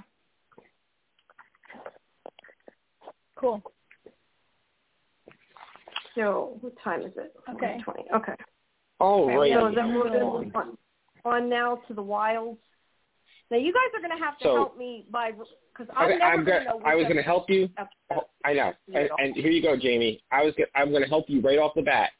The last thing that happens happens at the end of episode two is when Leah goes to the shrink and basically lets him know that she knows what's going on and she wants she, what she wants to know what they're trying to find out from from Raph that she can get it from them when they can't. That's how the episode ended. And we now don't you know, know how yet how what- far we are. What is Right, we don't- incident that We don't know yet. That's the step. Right. But yeah, she just kind of we don't she's know. playing the and, long and she says, she says, uh, "There's something I want." Right? She says, "I I can get what you want, but I want something too." And then Right. uh, Rachel Griffith like breathes on the glass and makes a smi- creepy smiley face. yeah. All right. Okay, so why don't you guys tell me what you thought first, since I've seen the whole season, because you haven't seen it all either yet, AJ, have you? I just watched the first two. I'm gonna do Me it. too. Yeah, because I don't have time. I- That's, I've that's why. That's why I asked. Right, but that's why I asked because with everything we had tonight, there was no way I was watching more than two episodes this week. No, anyway. no, no, I understand that. I just wanted to Yeah. make sure, yeah, because I I've seen them Yeah. all. And No, yeah, I haven't. I haven't watched ahead. I'm gonna have to. I haven't watched ahead this way. I don't get confused. Um, yeah, no, I'm not either. So, the, first and foremost, I like the fact that they're still spending more time with the girls than they are with the boys, um, because I don't care about the boys. but yeah. I do, you know, I, I, I, you know, I'm getting um the second episode helpful. The first episode, I was kind of like, ah, why do we need the boys? But um the second episode, I felt a little better about them. Um, I like the I like the way they're doing the titles. Um, you know, last year it always told us what day the girls were on. This year they got the the, the slash, and it tells you know like the girls were on day thirty, whereas the boys were on day one. Um, one thing I'm trying to figure out is if they were concurrently going through everything, or if, if after the girls got taken off the island, that's when they dropped the boys on the island. Because remember, last at the end of last season, um, Leah sees the video of the boys, and they were still on the Mhm. island. So Yeah. Yeah, that's what well, I think happened. I I, I don't Um, say I don't think really saying they don't 100% say, but the the I think part of the point is is that the boys didn't last quite as long either. So Well, right, right, but that's boys what- but my like ending point is if the girls- on the island. If the girls lasted 50 days and the boys only di- didn't make it to 50 days, and and Leah saw them on the video, then clearly they were not on the island. You know, that's why I think that At after the the 50 days, no, then the boys were dropped. Right. Yeah. I think Um, the boys. I think they're staggered. I think the boys are some number of days behind the girls. Right? They.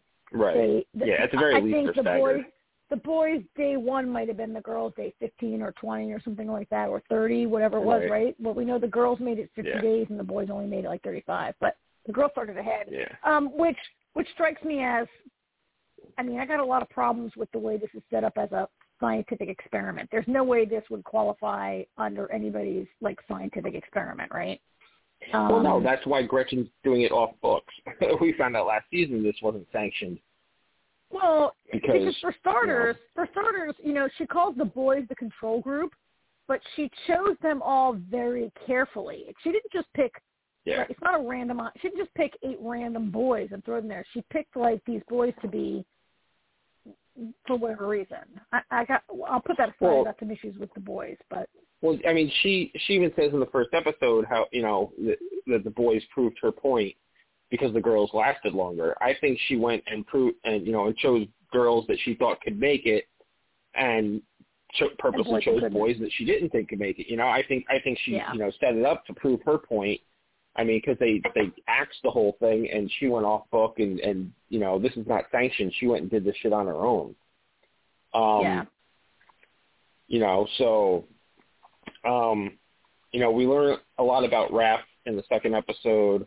It's mostly his episode, but again, even with the stuff we learned about Raph, I still like the fact that they're still focusing mostly on the girls. Um, Nora appears to be dead, dead. We'll see if she actually pops up. Um, I'm thinking that it's possible that Rachel, uh, or Rachel, Gretchen's people went out and saved her. Maybe. I'm hoping they did.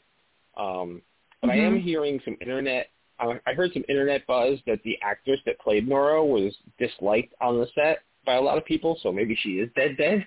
I don't know. um, but again, that's Yeah. just internet gossip. Um, what was I going to say? Um, I don't remember specifically what I was going to say, but I mean, I, oh, I know. Um, one thing I'm wondering, I'm wait, I'm waiting to see is if in the boys' flashbacks we see one of the girls that they maybe either knew that maybe not weren't friends with them or but knew of them type of thing. Um, and for whatever Wow. reason, I don't I don't have a real reason for it, but I mean we know one of the boys has got to be a mole, and I'm putting my money on Seth. There's something about him that just just screams mole. Um, Oh yeah. and and that and, and and the other mole, which was DJ, who, which apparently is Gretchen's kid, and he did something. He killed somebody apparently, and this was like his punishment. He killed Um, Nora's boyfriend. He he's remember Nora's boyfriend was killed in a hazing accident at the at the fraternity. oh, and when I, and when Nora that. went to the prison to meet him, That's uh, right. that's like, right. oh, That's right. and- I forgot. and I wasn't I wasn't sure that Gretchen wasn't lying. Like I thought maybe Gretchen was lying that it was her son, and she just put herself there in the waiting room to to to meet Nora and put her in the study. But Right. apparently it's it's true. Yeah, I forgot about that. But my thing that is, what confused me about it is why did she pull him out already? Like, what, you know, wouldn't the whole point be to keep him, you know, keep him there and have two moles? I mean, the only reason the girls don't have two moles is because the other mole was injured before she even got on the flight and died, you know, the first couple days on the island. Um, so I have two I have two so- thoughts on that. okay. One is the accidental death of Jeanette may have galvanized the girls in a way that Gretchen, if the boys are behind the girls, maybe Gretchen saw value Ah. in Jeanette's death and decided to fake it for the boys also as a as a catalyst for Gotcha. Fear. Gotcha. Gotcha. Um, uh, and DJ also, I mean, would you trust DJ to stick with the program for 50 days? No way. Right? no, no, not at all. Yeah. That's, that was a good. That's a good thought, though, Karen. I, I kind of like that to see if the boys reacted the same way the girls did. That's that's a good point. Um, Yeah. know, and most and most of the boys are pretty likable, except for Kirin. Kirin is just an idiot. Yeah. So I, uh, let me tell you about these boys, how I feel about these boys, and then Jamie, maybe you can tell us how you felt when you first saw them. I really, at this point, two episodes in, I don't find the boys' storyline to be particularly interesting or compelling, um, for a couple reasons. I think, I think one reason is, to me, the boys. Okay, a couple reasons. One is that I think maybe having been a teenage girl in my life, I might just relate to those girls a little more than than the boys. It's also only episode two, so maybe if I looked back, did I get into the girls that much? But I think one reason why, two reasons why I don't see the boys as interesting. The girls had the whole hour every time, and the boys are sharing Yes. the hour with the girls, right? so I'm not getting as much of the boy storyline. Um, also, we already know the we already know the puzzle, like the, the like we already know the secret to the Yes. puzzle, and and what's going on on the island. So that makes maybe the boys the as danger intriguing. that the yeah the danger the boys are feeling and all. We all know it's manufactured, so that might be another reason why I don't find the boys maybe as as interesting as I found girls last year. I also, to me, the boys seem a little bit more. I don't know. I was saying to myself, oh, these boys are so much more of a type and sort of stereotypical than the girls. Like the boys, to me, really broke down into there's the the. I mean, Kirin, who's They like are. the asshole jock, right? Kirin is really the worst. Kirin is is the worst. Um, there's so many things wrong with that kid. Um, and there's, you know, they even like on the first day, they're like, there's the emo kid and there's the the nerdy kid with the allergies, and they all are really a type. Think about it. I guess the girls kind of really are also, right? The pageant queen and the the the nerdy girl and the lesbian girl, whatever. So maybe I, but I. But Those To be fair, the girls don't the turn- boys are not. the girls don't turn out to be who we think they are. You know, I mean, the pageant girl turns out Yeah. to be a repressed, le- a repressed lesbian because of her parents. You know, and yeah. And that's Fatima kind of turns point, out to be not, not- not yeah yeah Fatima turns out to not be this hoity-toity person that she's portrayed to be. That she hates her life. You know, she hates the way her parents push her. So I mean, the boys Yeah, can turn out to be right. Something funny though. The uh the the nerdy the kid with the uh, the nose ring.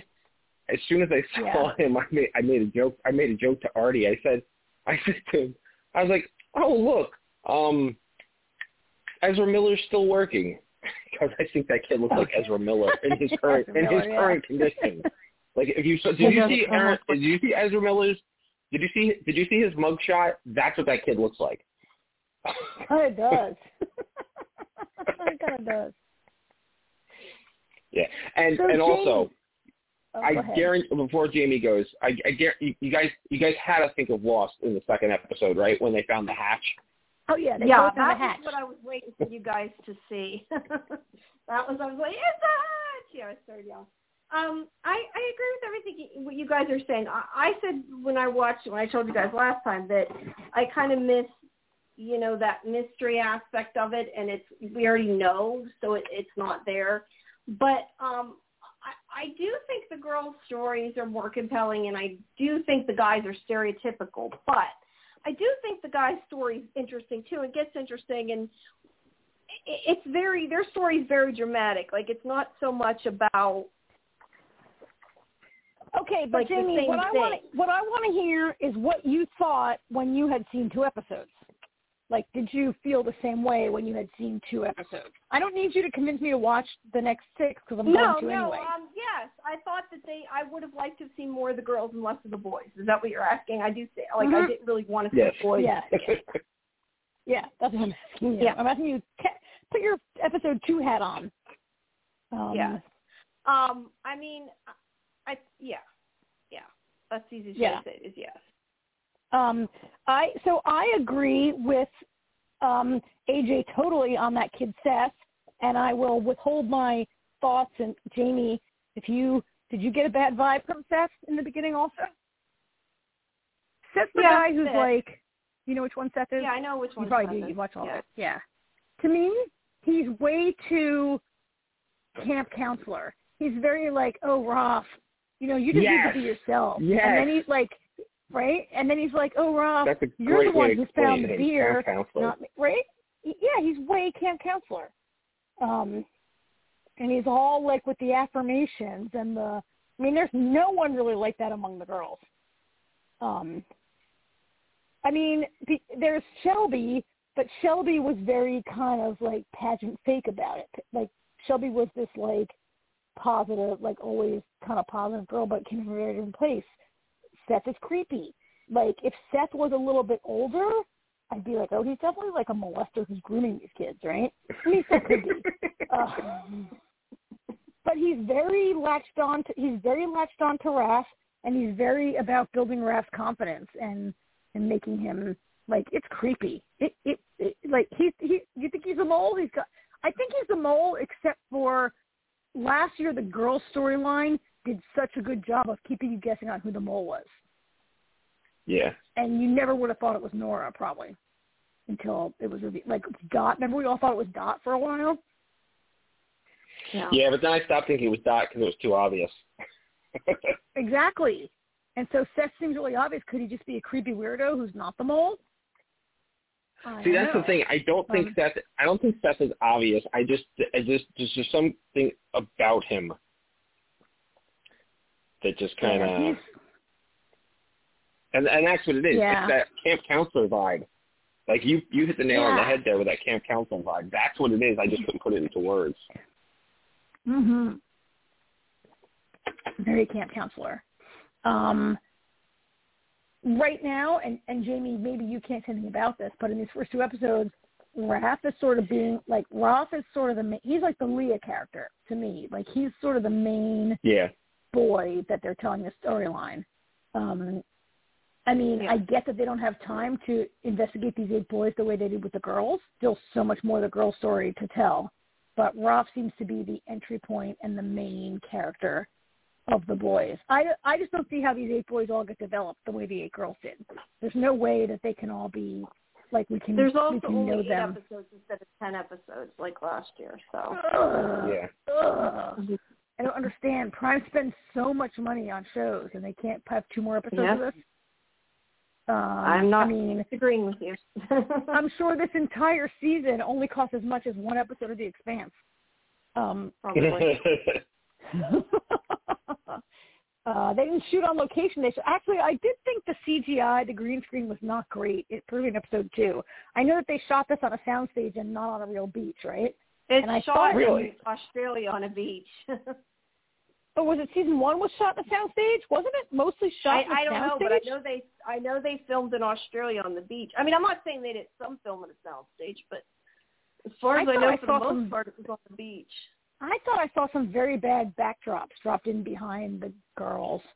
Um, uh, at any rate, um, I I mean I have some I have some issues with the way I mean the show is I love the show. As I watched it, it felt a little bit like okay, seriously, a girl gets her arm bitten off by a shark and Gretchen doesn't call off the she doesn't call off the experiment? Like I mean Yeah, and also obviously- there would have been so much infection. She would have died. I mean, she would have died. I have a problem. There's no way too. Dot cauterizing it with a campfire was going to save her, right? And It might have saved so- her life, but she would have needed medical intervention. Which I guess she got, But, but, at least but it doesn't. But at least it does explain the fact that we had said that in like the part on the in the bunker that it, there had to have been some time passed. Well, she's obviously on the island for a while Yeah. before they go well, back as to of episode two, as of episode two, Dot says it's been a week since her arm was bitten, and Nora died, and she won't leave the beach. So it's already been a week. She'd probably be dead by now. It, it, I'm sorry if you guys were on a beach with me and your arm got bitten off, you'd be dead by now. Um, so it's been a week, and I, I did feel a little bit like, I mean, obviously Gretchen is a kook, and this is not a legit experiment, and she has a she has a an agenda or whatever, and she's a nut. But the fact that she's got these Mhm. people around her who go with it, how does she have so many people who are like, oh, a girl's arm got bitten off, let's not call her parents. Let's just like make her live on a beach for a week, and her sister's dead. Oh yeah, but whatever. The experiment is so important, right? Not not for Um, nothing, Karen. To be fair, I mean, I I agree that cauterizing the wound isn't going to completely save her. I, I agree that she probably should have gotten some medical attention to still be alive. Um, as far as Gretchen not calling it off, though, doesn't surprise me. Oh well, another girl died. We still have the one, you know, we still have enough to do the experiment. Yeah, That that's Rachel- Gretchen's I mean, mindset. she is. But I, You know, Rachel. how does Gretchen have so many people around her who go along with it? Like, how Fear? does that nerdy Maybe guy? she's trying. that nerd. She went to the. I can answer that. She went to the Negan School of um, Intimidation. she probably did. Um, I, I'm actually, although okay, so that's a quibble. I, I mean, that doesn't mean I don't. I, I'm still totally dying to see what happens with these girls. I, I kind of, I Yeah. kind, you know, I saw a headline. I, I I did not read the review, but I saw a headline for review when when the show first dropped a week or two ago, um, and the headline said, um, "The Wilds: Boys Ruin Everything." and I that's actually funny.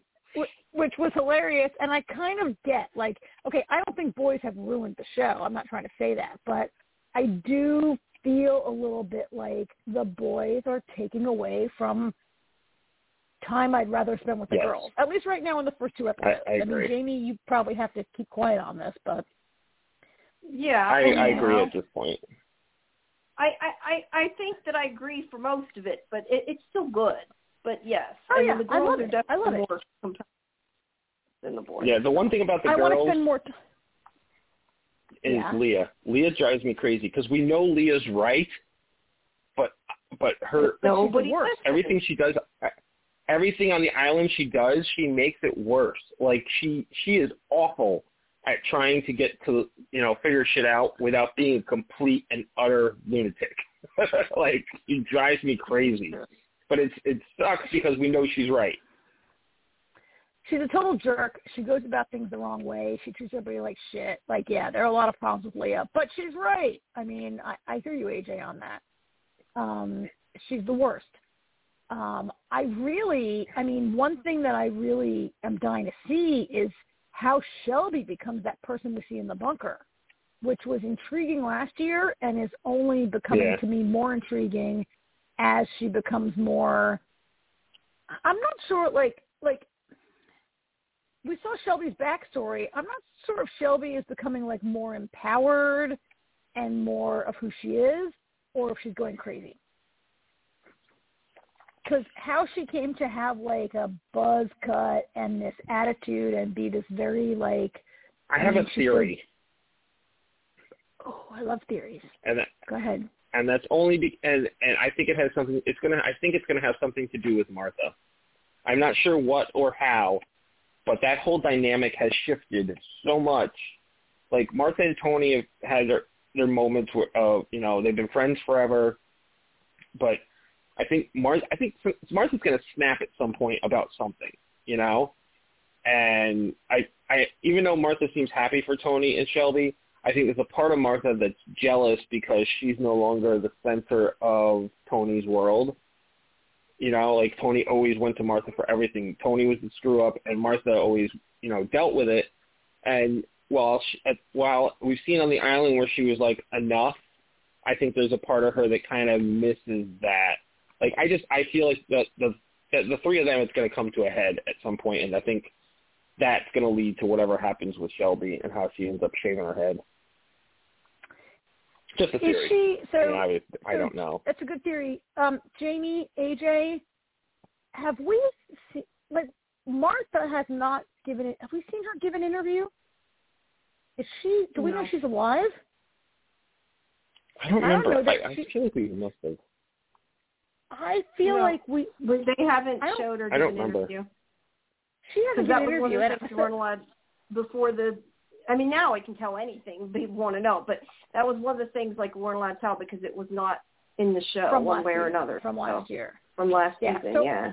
So before I watched the first two Okay. episodes, I went back back and watched. se- I watched from se- seven. I watched seven, eight, nine, ten um, of last season before I watched this, and she does definitely not give an interview in the last four episodes. Martha does not. We, we did see Toni. We see Toni. We see Leah.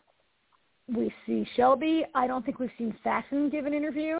We haven't seen Martha give an interview. Um, we have seen Dot. Uh, so that's a good theory, AJ, especially given the fact that we don't know Martha's alive. Hmm.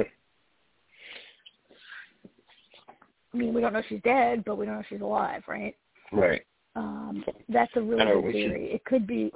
I- mean, there's tension between the three of them, and it's not. I don't feel that it's sexual tension. I feel it's like best friend kind of tension, right? Oh yeah, Um, absolutely. mhm. Yeah, yeah, yeah, yeah. Yeah, I'm Yeah. not implying that. I'm implying that it's just gonna. Their that And they- dynamic has shifted. Yeah, and they haven't really played up Martha's own trauma. Them, I mean, they they have the way she's become like sort of a, I don't know. She's got like the most trauma maybe of any of these girls. um, that has yet to be. I mean, they're all suppressing trauma. I mean, that's another thing that we loved about the girl storyline last year, right? Was like so much of this show. I mean, even saw in the promo from last season was like the real, you know, yeah, we were stuck on a desert island and we almost died, but what's really hard is being a teenage girl in America or something like that was what the what Yeah. the promo clip was for last year. I will say And I will say this. Sorry, finish. I thought you were done. Go ahead. Well, I'm, I- was going to say, look, I'm not saying that it's not hard to be a teenage boy or a teenage person of any kind in America right or in the world right now, but but I'm not. In, they're not going to play that out for the boys this year. I, we're just not going to see that from the boys. There's just not time, right? Um, we Yeah. might see some Well, of it. yeah, I will say this. Um, I was curious by the end of the episode, and I was feeling it beforehand. Like when his when Raph's dad was giving him that whole speech and everything, and he got done, and it was it was you know it was harsh, but I'm go, I'm sitting there going as as as harsh as that was, I'm thinking to myself he's going to be right, and I already got the feeling when um Marisol's mom asked if if Raph was coming to the event, and Marisol like, "Oh no, he has soccer practice, he has this and he has that," and I was like, it almost felt like she doesn't want him to go. And then you know we see the scene later when they go and get him out of uh, jail. You know, it she doesn't have the bracelet on still. You know, they're like holding hands, and then she like pulls her hand. You know, you can just you you, you can feel the tension there. So I feel like he's still telling everybody on the island that he has a girlfriend, but I I don't think he has a girlfriend anymore. I think he just wishes that he still had a girlfriend. I definitely feel like there was a breakup there, and I'm and I'm actually kind of curious to see where that's going. And I feel like that might be the the plan for each um episode. This at least uh how many boys are there? Six. Eight. There were eight. There are eight of each. Are there eight boys? All right, so that might make sense. So yeah, we're gonna get a flashback from every boy this season. I can see that already. I think there's So, I mean, I felt that, Jamie. If you can remember back to, to episode two, I felt the same way that Marisol is not as into Raph, Raph as he is into her, and and his Yeah. father was his father was kind of cruel and harsh, but like you definitely got in the next scene that she was like kind of like I guess she likes having the, him as her boyfriend as long as it's not too public or too out there or infringing on her time or whatever. She definitely yeah, was, or she's getting ready to break really up with him. Fair for his father to do that though. Right. That was Like- mean. It should be his choice. I think his father was definitely wrong. His father and mother were definitely wrong. Yeah. Well, and, well, I look forward to you guys watching past this so we can talk about some of the other stuff because I'm just like got to be careful, you know. yeah, so next week we're going to watch three more episodes, which will take us, you know, Yep. up to getting close to the end there. Episode Um, yeah, episode, up, up to episode episode five, five. next week. Yeah. Um, Yeah. So yeah, I- I'm pretty. uh I mean, I still think it's really good. So I have a I have a a person, my friend Zach, who works with me. We, he watched it last season, and he t- last week he's like, "Have you watched The Wilds?" And I was like, "Oh, I haven't watched it yet." Um, and then today I said I've watched two, and he's like, "Oh no, I watched the whole thing in one weekend." Like my friend has already watched the whole thing, and it's like another person is dying for me to finish it so we can talk about it. Um, yep. so all right, So all we right, gotta keep moving here. Yep, we have two more shows and not we have all night. So what do we have? Eight. Uh, Jamie, do we have another sh- show that we watch with you, or just the Star Trek? I don't think. I think just the stuff you guys watched. All right, um, we have two Star only Trek thing I was shows. say is um, what is coming out that's sort of sci-fi, I guess, is um, Time Traveler's Wife. That's coming on HBO. Because um, I talked to Steven Moffat and David Nutter today for that. So Did they That will be uh, did they remake that? yeah, it's a series. It's pretty good. I mean, it's sad, but Oh, I they made they made expected oh they made I've this they made the this series. but- Yeah. Because it was a movie. Yeah, It was a novel and then a movie, right? Yeah. Right. right. Yes, Yeah. it's still based on Yeah. that, but uh, it's an HBO series now. Oh, and speaking of stuff coming soon, um, I forgot what date it is now. And I don't. Or is it June or July? Westworld. Oh yeah, the Yep. season four trailer June now. 26th. I won't forget that. That's on my birthday. Okay, there you go. June twenty sixth. Oh, happy birthday! That'll be your birthday present. Um, all right. Mm-hmm. And and I think so, Jamie. I think I mentioned last week that I finished watching From. Did I tell you I've watched the rest of From? Yeah, I still have to see that. I have not finished it yet, so don't tell me. I mean, well, it's definitely set up for a second season. I think the second season is is well, it's been though. renewed. So, oh, Yeah. that reminds Yeah. me, of another renewal. You know what else has been surprisingly renewed? The real estate. Oh God. They decided to Okay, bring never mind. back. Really? Yes, Kind of surprised. I It was. that was kind of random today, but there was a press release about it. yeah. So, so Wow. that's cool. Oh, I mean, like- I love to see Tim Rosen on TV, but that yeah, I'm surprised that it. I, I guess I'm, But I, I'm more surprised just because they said no, and then all of a sudden it's like, yes, after it was already canceled. I thought. yeah. Well, you never know what goes on I- in I that was- when they got a hole to fill. I was Yeah. I was afraid Jamie was going to say the 4400. No, Has that I been don't know canceled about yet? that yet. I don't know if it's been. no, it has not been canceled yet. But I was reading I was reading an article today about canceled shows and everything and where they rank and everything, and apparently the 4400 was ranked 17th out of 19 shows on the CW. Yeah, the CW has some new stuff coming, so um, And I was stuff and all I could think was solid. all I could think was what on what was on the CW that was what two shows on the CW were worse than the 4400? My God. That's bad. That's really bad. yeah, right. Probably like, don't they have some WWE once in a while or something still? That's probably I don't know. or the, I don't they. watch Jesus. CW, so I can't. I'm not. So I can't really say a lot. But anyway, Yeah. That's. So All all right. right. Well, I guess that's it. Um, we'll talk Yep. more about the wilds next week.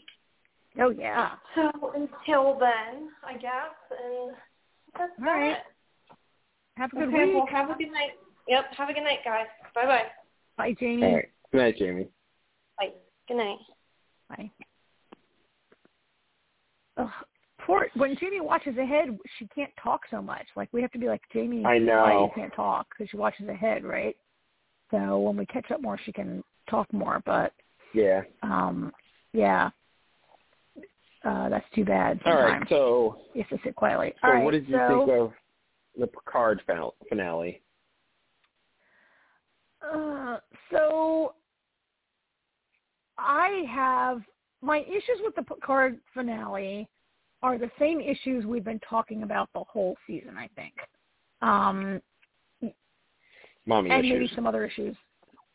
Yeah, the mommy issues, right? I look. I'm glad they put the mommy issues to bed, but we have talked at length week after week about how th- these issues are just not something that I that that I and maybe you, uh, not maybe you, feel that that are really part of this character. Like like it's an invented okay, it's not an invented mommy issue. We knew that his mother had committed suicide, but this idea that that the mother's suicide was preventing Picard from forming relationships with people is just not that's revisionist.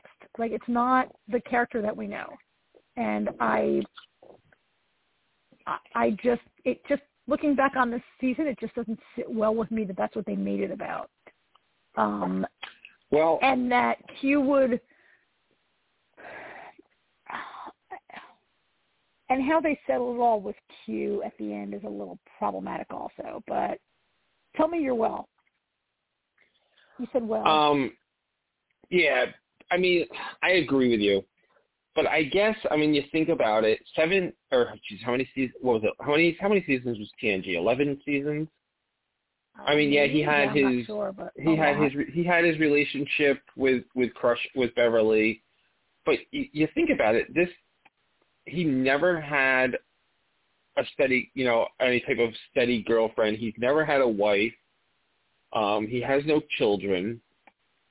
You know, I mean, so, I mean, I guess to a degree. Well, yeah. I, well, even Kirk had a wife once, and then Kirk was constantly getting laid, at least. I mean, but but he did have one offs. Picard did have one offs with women here and there in the show and the Yeah. movies.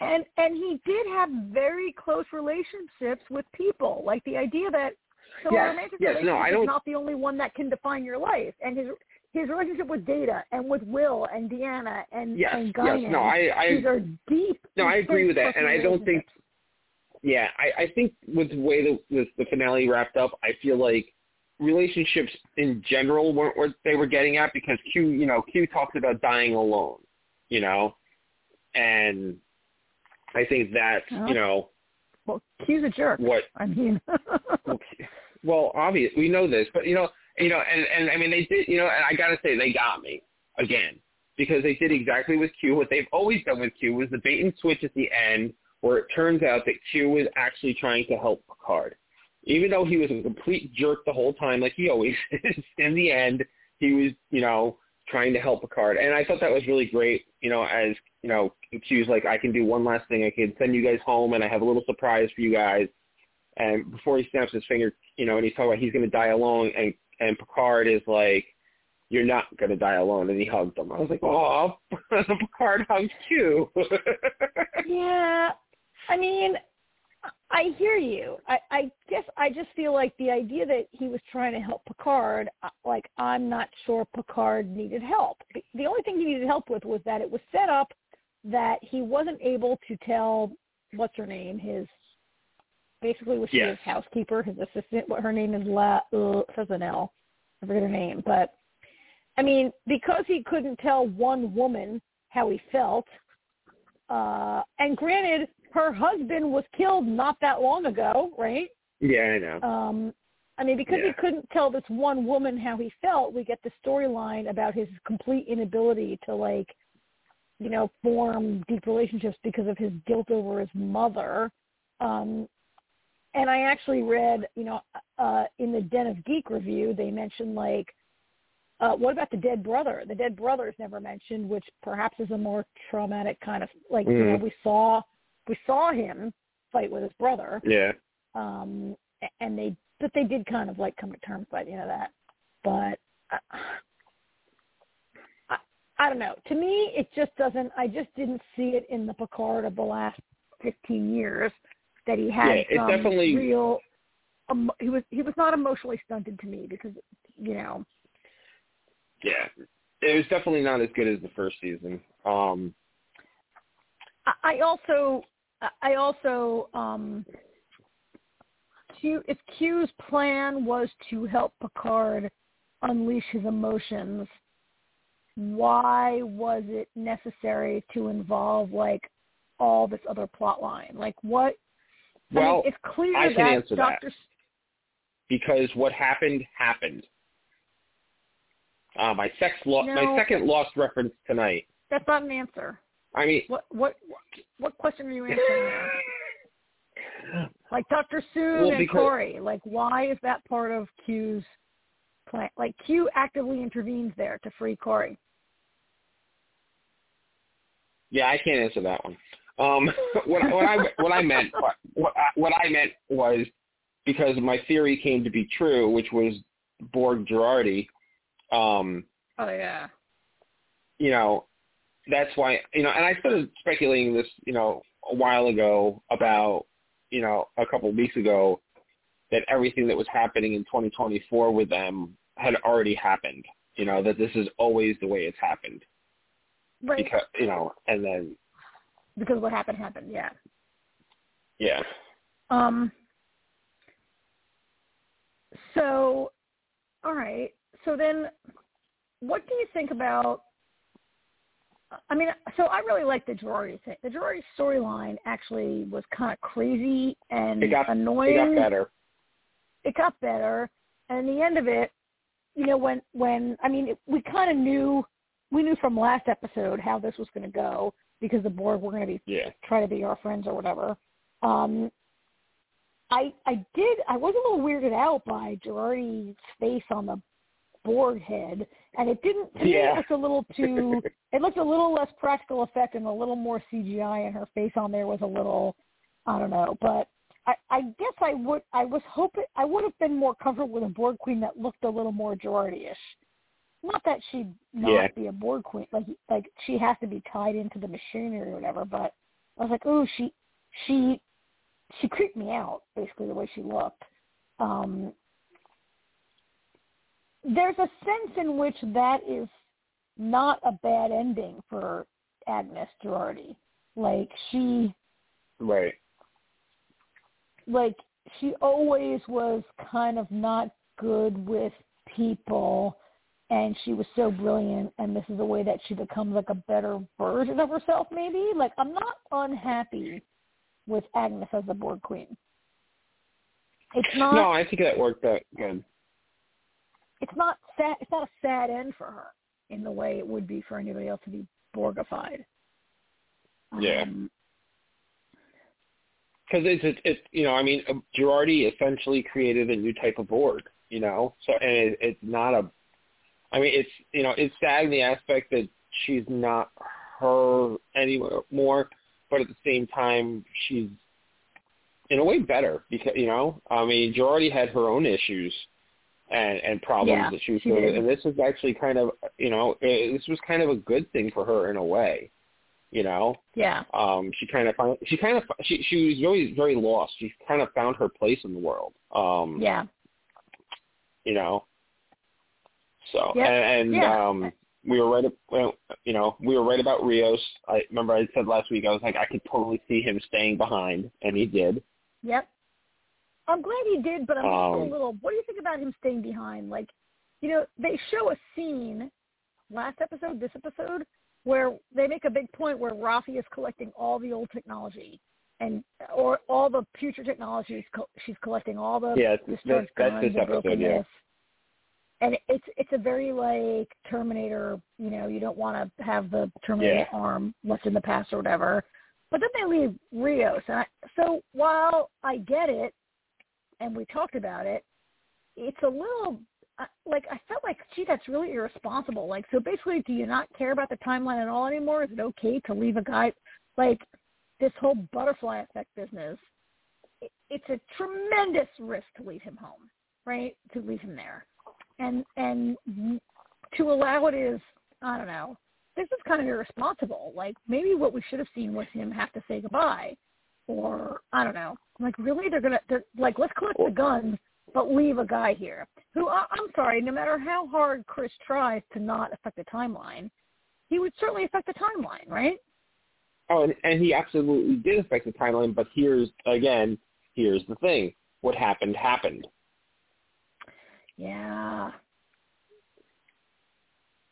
Except what You know, happened everything happened, they- I'm not sure every- is a every everything they did to not affect the timeline, you know, it already happened. It, you know, it's it's very. I mean, we saw it on Lost, you know, where everything they tried to stop and prevent and do this, that, and everything, and it all ended up being exactly the same anyway because they that's exactly what already happened, you know, um, which is always I get it. problematic, and it's problematic. It's it, it is problematic at times with um, time travel shows.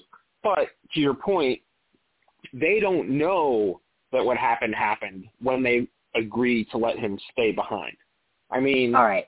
I was going to say that differently. his I knowledge, say I, I, and I agree. His, his knowledge, Yeah. his knowledge of the future, um, I'm sure shaped certain things. You know.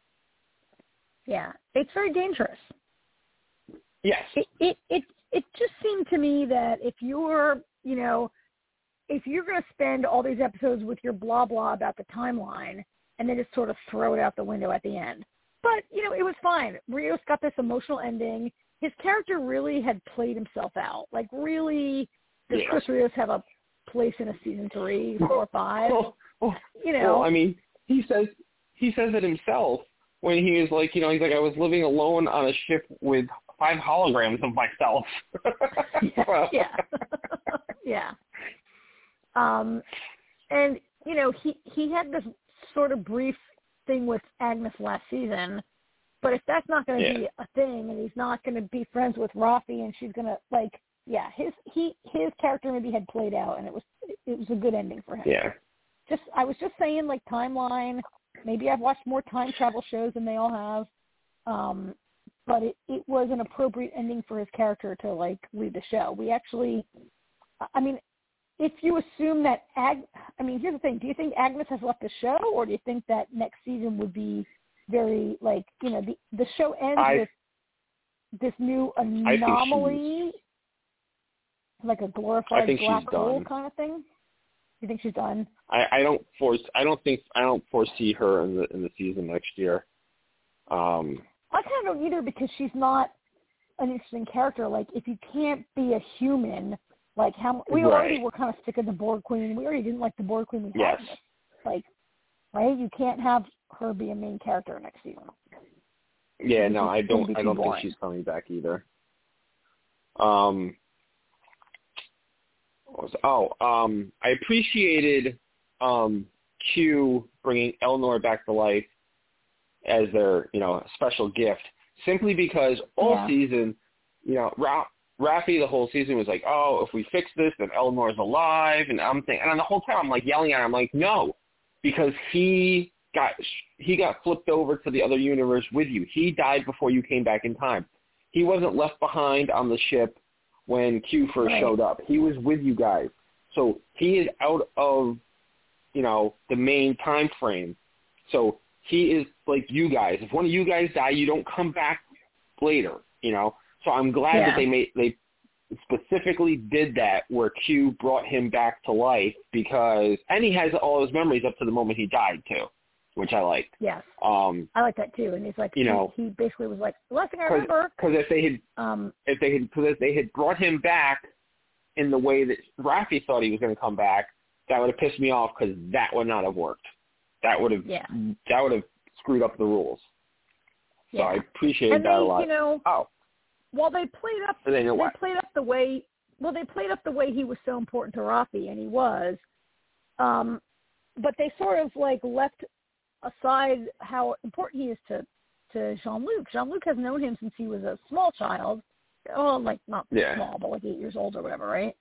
And they, I mean, that was a big part of when he was introduced. But his relationship with Raffi sort of took center stage. But I mean, well, I mean, Raffi raised him. Jean Luc hasn't seen him in years before last season. Raffi didn't raise him. Those nuns raised him. Raffi was on the him planet with him though.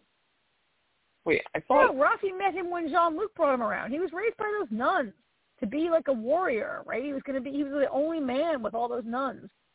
So they raised him because when when Jean, they were like, "Oh, we kind of thought you'd come back," and he's like, "Yeah." I, that's why he was so mad at Jean Luc for not coming back.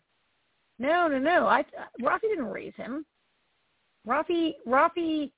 I mean, she has raised him in his most recent years. Like she became a mother figure to him, but I think I believe he was raised by those in that colony where Jean Luc left him.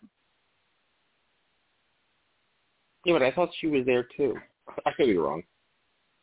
No, she was off getting drunk all over the universe. She was like on because her own son rejected her, right? That's why she took to Elnor as a son because her own son hates her and won't talk to her because she was on drugs forever, right?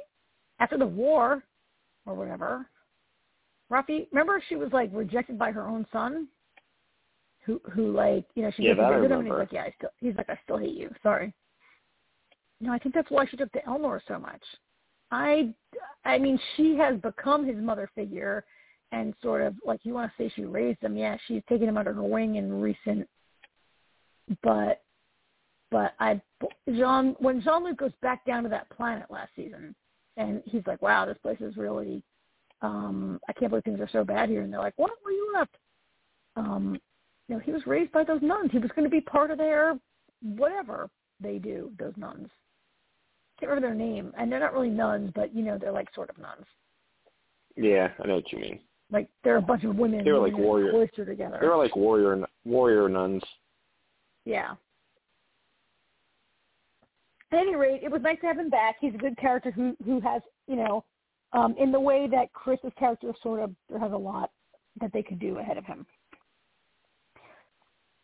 They also had to kill some characters because, you know, it has been announced that the entire like original cast is back for next season, right? The whole like Yeah, um, I've heard that. The whole except for Wesley I don't know and how I we should feel talk about it. the whole we should talk about the Wesley Well, Crusher we- business. we we yeah, I was gonna say we got our Wesley moment because I was shocked by that. You know, like I think I thought that was great. Kore knocking out Soong's entire network. She deleted all his Yes. data, And all I and all it's so funny because all I could think all I could think was you stopped him, but you didn't stop the family. um, but um, but yeah, you know, when when Wesley showed up, I was like, oh my god, it's Wesley Crusher, and Artie goes, who's that? no way, really? well, Shut he's up. he's never seen all. The, I mean, yeah, yeah. Remember, he's yeah. Remember, he's 15. He hasn't seen.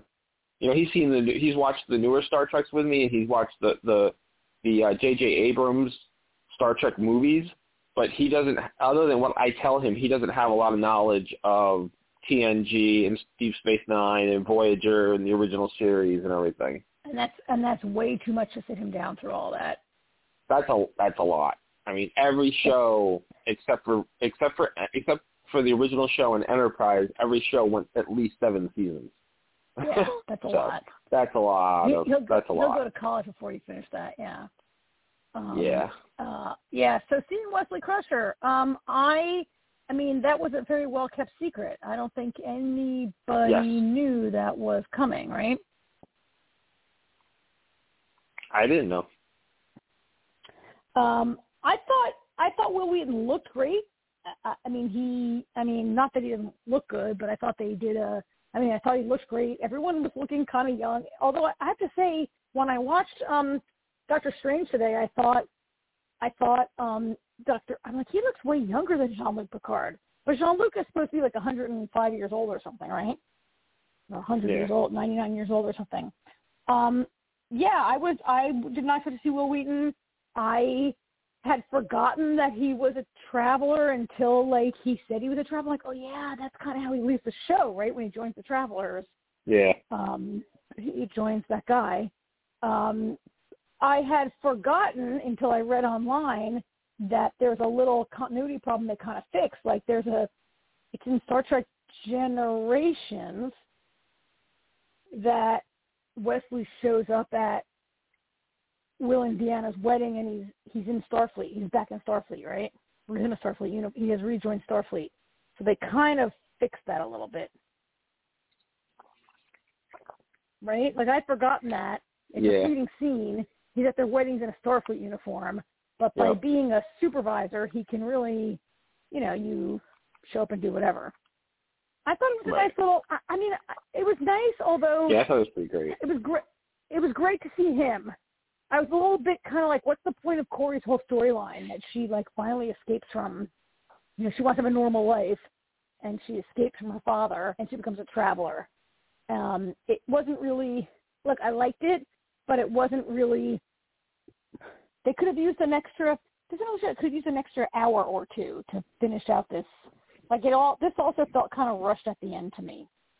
Um, I- don't need them to explain why Will, why Wesley thinks Kore should be a traveler, but maybe I kind of do, right? Like it would tie that up better. I don't really care because I'm not going to see a whole show about her. I hope in the future, but um, like it wasn't really well. It was great. It was a great cameo. It was not a great part of the story, maybe, right? um, another little toss in there. What did you think about Soong pulling out that folder that said Khan on it? Oh yeah, like that was really interesting because um Khan, I mean Khan shows up later, like far later, but Yeah. earlier because the movie was earlier. Ricardo Montalban plays him, but way later. Um, and it was interesting because they're putting Soong on this other path. Like Soong has been doing all this genetic whatever with his daughter, trying to like fix her. I mean, trying to make. I mean, basically they're clones that he's trying to make viable, right? Um, and Khan is a product of the the eugenics war, which is barely touched on in this, but the eugenics, you know, there's World War. They talk a little bit in it. Is it in this one, or is it? Is it? It's actually in the other show that we're going to talk about in Strange New Worlds, where they talk about the eugenics war. Right? There's the eugenics war, and then there's World War Three. They talk about, Yeah. um, and and that Dr. Soong is going to go down the path of eugenics is maybe not that surprising, given that he's already been experimenting with a with. I mean, he's been trying to cure his daughter. It makes sense that he would go that way. I don't know. That was really interesting. That they that's new, right? Like that's not part of canon. That that Dr. Soong is part of that, maybe. But it's kind of cool. I mean, I don't know Star Trek well enough to know where Khan came from, except that I know he. I remember. I remember how he was like woken up out of stasis, and you know was yeah. It was never eugenics and whatever. Yeah, it was. I don't. I don't think it was ever really delved in. You know, they never really got to an origin point. Um. So this is kind of their way of giving us that origin ish. Yes. yes, and it gives Brent Spiner another thing to play in the next movie or show or whatever, yeah. right? um, that was uh, that was kind of cool. I mean, that was inter- that. Uh, so you asked me what I thought. I thought it was cool and interesting that they did that, and they're laying these little Easter eggs or future kind of yeah. things for all of us.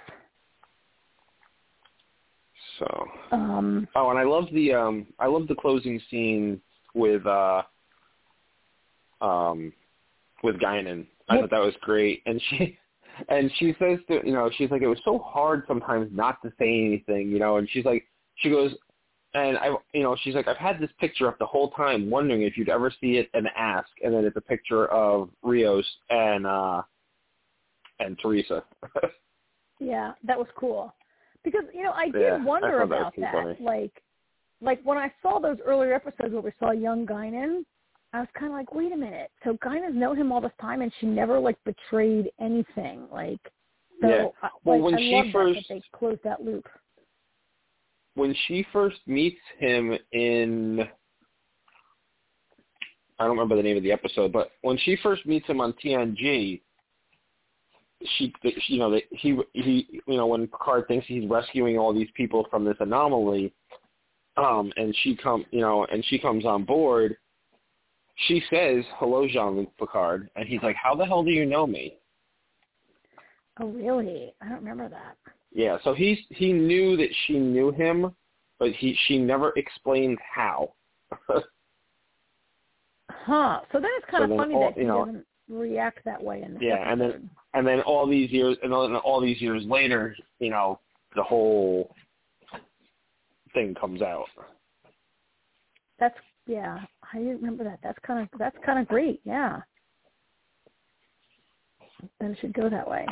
Um, yeah, I liked having her. I mean, I also didn't know that Whoopi. I I don't know if that spoiler was out there either that she'd do that cameo, but to me that was. I mean, I wasn't expecting to see her, but it was really great to see her. You're right. I love that. Helps wrap it up in a really cool way. Yeah. Yeah. So, all right. yeah, so all we know about all I know about it next year is that the whole like the the the main cast from Next Generation is back is booked for next season. That's been and no one knows Yeah. if no one know knows if how I- Wesley Crusher's in. I don't know how I right? feel like about Wesley that. Crusher. I well, I don't know how I feel they've about all that. kind of they've all kind of been in it. Like Will and Deanna were in it, and versions of Brent Spiner have been in it, and Guinan's been in it, and like who's Wesley. But that's what I'm saying, like here and it? there, like like for for, for like for an episode or something, you know. And so I don't know how I feel that they're going to be like the whole time. You know what I mean? Like Yeah, like what is the storyline that we have to get the band back together? He has capable yeah, people. He's got Raffi. He's got Seven. He has like like Yeah. why do you have to have these particular people? Back that's it. That's all he has. That's all he has left. He's got Raffi, Seven, and Elnor. That's it. Yeah, and you've already done Q, so you're not going to have Q bring them back together. So what? Yeah, Right. I mean, I Yeah. hear you. I don't know. I guess we'll see. What's the reason? Yeah. I mean, I'm sure it'll be fine. Sure, it'll be fine, but worry about that next year. Fair so, enough. what did you what did you think of the first episode of Strange New Worlds? So I liked it a lot. I really enjoyed it. I I felt like it was a good start. Um, I I do. I mean, I liked Captain Pike a lot uh, when he appeared in Discovery, and I do like Anson Mount a lot. Like I I've liked him since he was in Hell on Wheels, um, and I liked him a lot in Discovery. So I was kind of primed to like this anyway. But I think they did a pretty good job of of kicking it off it does look like this will be a little more episode. So the original Star Trek, the original series was an episode of the week kind of a series, right? Where Yes. every week Yeah, they go to very a new planet, meet new people or whatever. Yeah. And I feel like this show, that's where this show is going, as opposed to a season Yeah, I long. don't. I don't have a problem with that. arc, I kind of like the idea. I don't either. kind of like going old school. And Um, the show is getting a lot of hype and a lot of good reviews for doing that. Um, I yeah, I liked it. I thought I, you know, I there were a couple of moments where I was like, wait, what's going on here? But again, a pilot. Um, I liked how they're tying it so closely to, uh, and they're not they're not ignoring the part where Captain Pike has seen his future. Um, yeah, and knows how he's going to die. Uh, it's important to, I mean, it was important to do that because, first of all, because we saw in the original series, Captain Pike, you know, when, when they're at the trial and he's like the talking head or whatever, we all seen that in the original series. We all saw it in, we all saw it in Discovery. And so it's really important to Yep. acknowledge that. And I kind of like the way they did it. And they sort of, they sort of dealt with it and almost put it aside in this episode. Like, I think they did a good job of having Yeah. him come to terms with it. So it's dealt with, but I don't think it's going to dominate. Do you agree? What did you think? yeah. I like. I like the way they got him back on the ship because Una disappeared um, while going to that planet. So that was one way to get you know get him back in the fold. Um, and now he's all in, of course. Um, the thing that that they're, they're playing a little fast and loose with uh, two of the characters. Um, Uhura's on the ship, Mhm. and so is um, Christine Chapel, two characters from the original yeah. series, who, Yep. to my knowledge, did not know Christopher Pike prior to the Menagerie, which is the episode that Pike is in in the original series. right. So that's kind of and, and then at the end of the episode, they introduced um, Sam Kirk, which I've never seen Yeah. Sam Kirk in anything except for the alternate universe of J.J. Abrams. So I think they're having a little fun here. Um, here Yeah, is the most so important Sam thing I have to ask, though. Sam Kirk was in the original series. I don't remember this, but I read this. Um, his name is George Samuel Kirk, and he was in the original series. And William Shatner played him. know if he was. William Shatner wore a mustache to play him. He played his own older brother. I don't remember that. Hmm, I, I don't, either, recall that. Like okay. I've seen those. I've seen those episodes, you know, Yeah. randomly So over the years. Here's my question for you, though. This might be the most important thing about the entire episode. Okay. Yes. Um, Okay. for- when before before Una rejoins the Enterprise as number one, the um, uh, Singh, who is his number one when they get on the ship. Mhm. I'm we're sitting there watching it, and I'm like, wow, she sounds a lot like like I'm looking at her going, I- you know, I know I don't know this actress, but she sounds like drummer. And Artie's sitting there, Drummer. and and Artie goes, Artie's like looking at her, and I'm like, what are you looking at? And he goes, is that? And I'm like, who? And he goes, drummer? And I was like, no, but I think it's not her. But it's funny you say that because I just felt like she sounded like her. Well, he sends me this link later on the next day saying we aren't the only ones. Apparently, people all over the internet were like, "Did, did anybody else get a drummer vibe from from Singh?" Oh yeah. Well, I mean, I thought her eye makeup is done very much like Cara.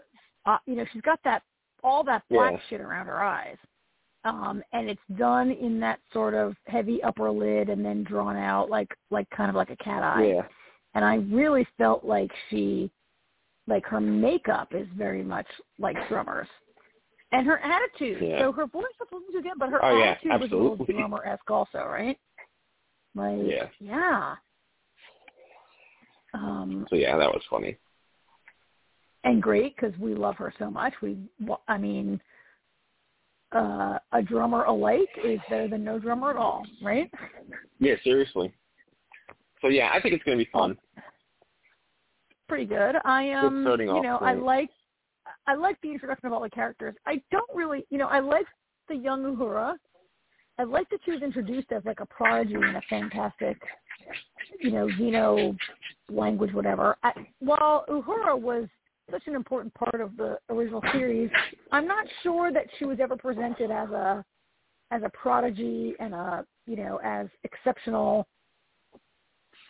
I don't know that she ever kind of got the praise that this Uhura got in the first episode, which was so great to see. Um, I actually was impressed as I watched this episode play out.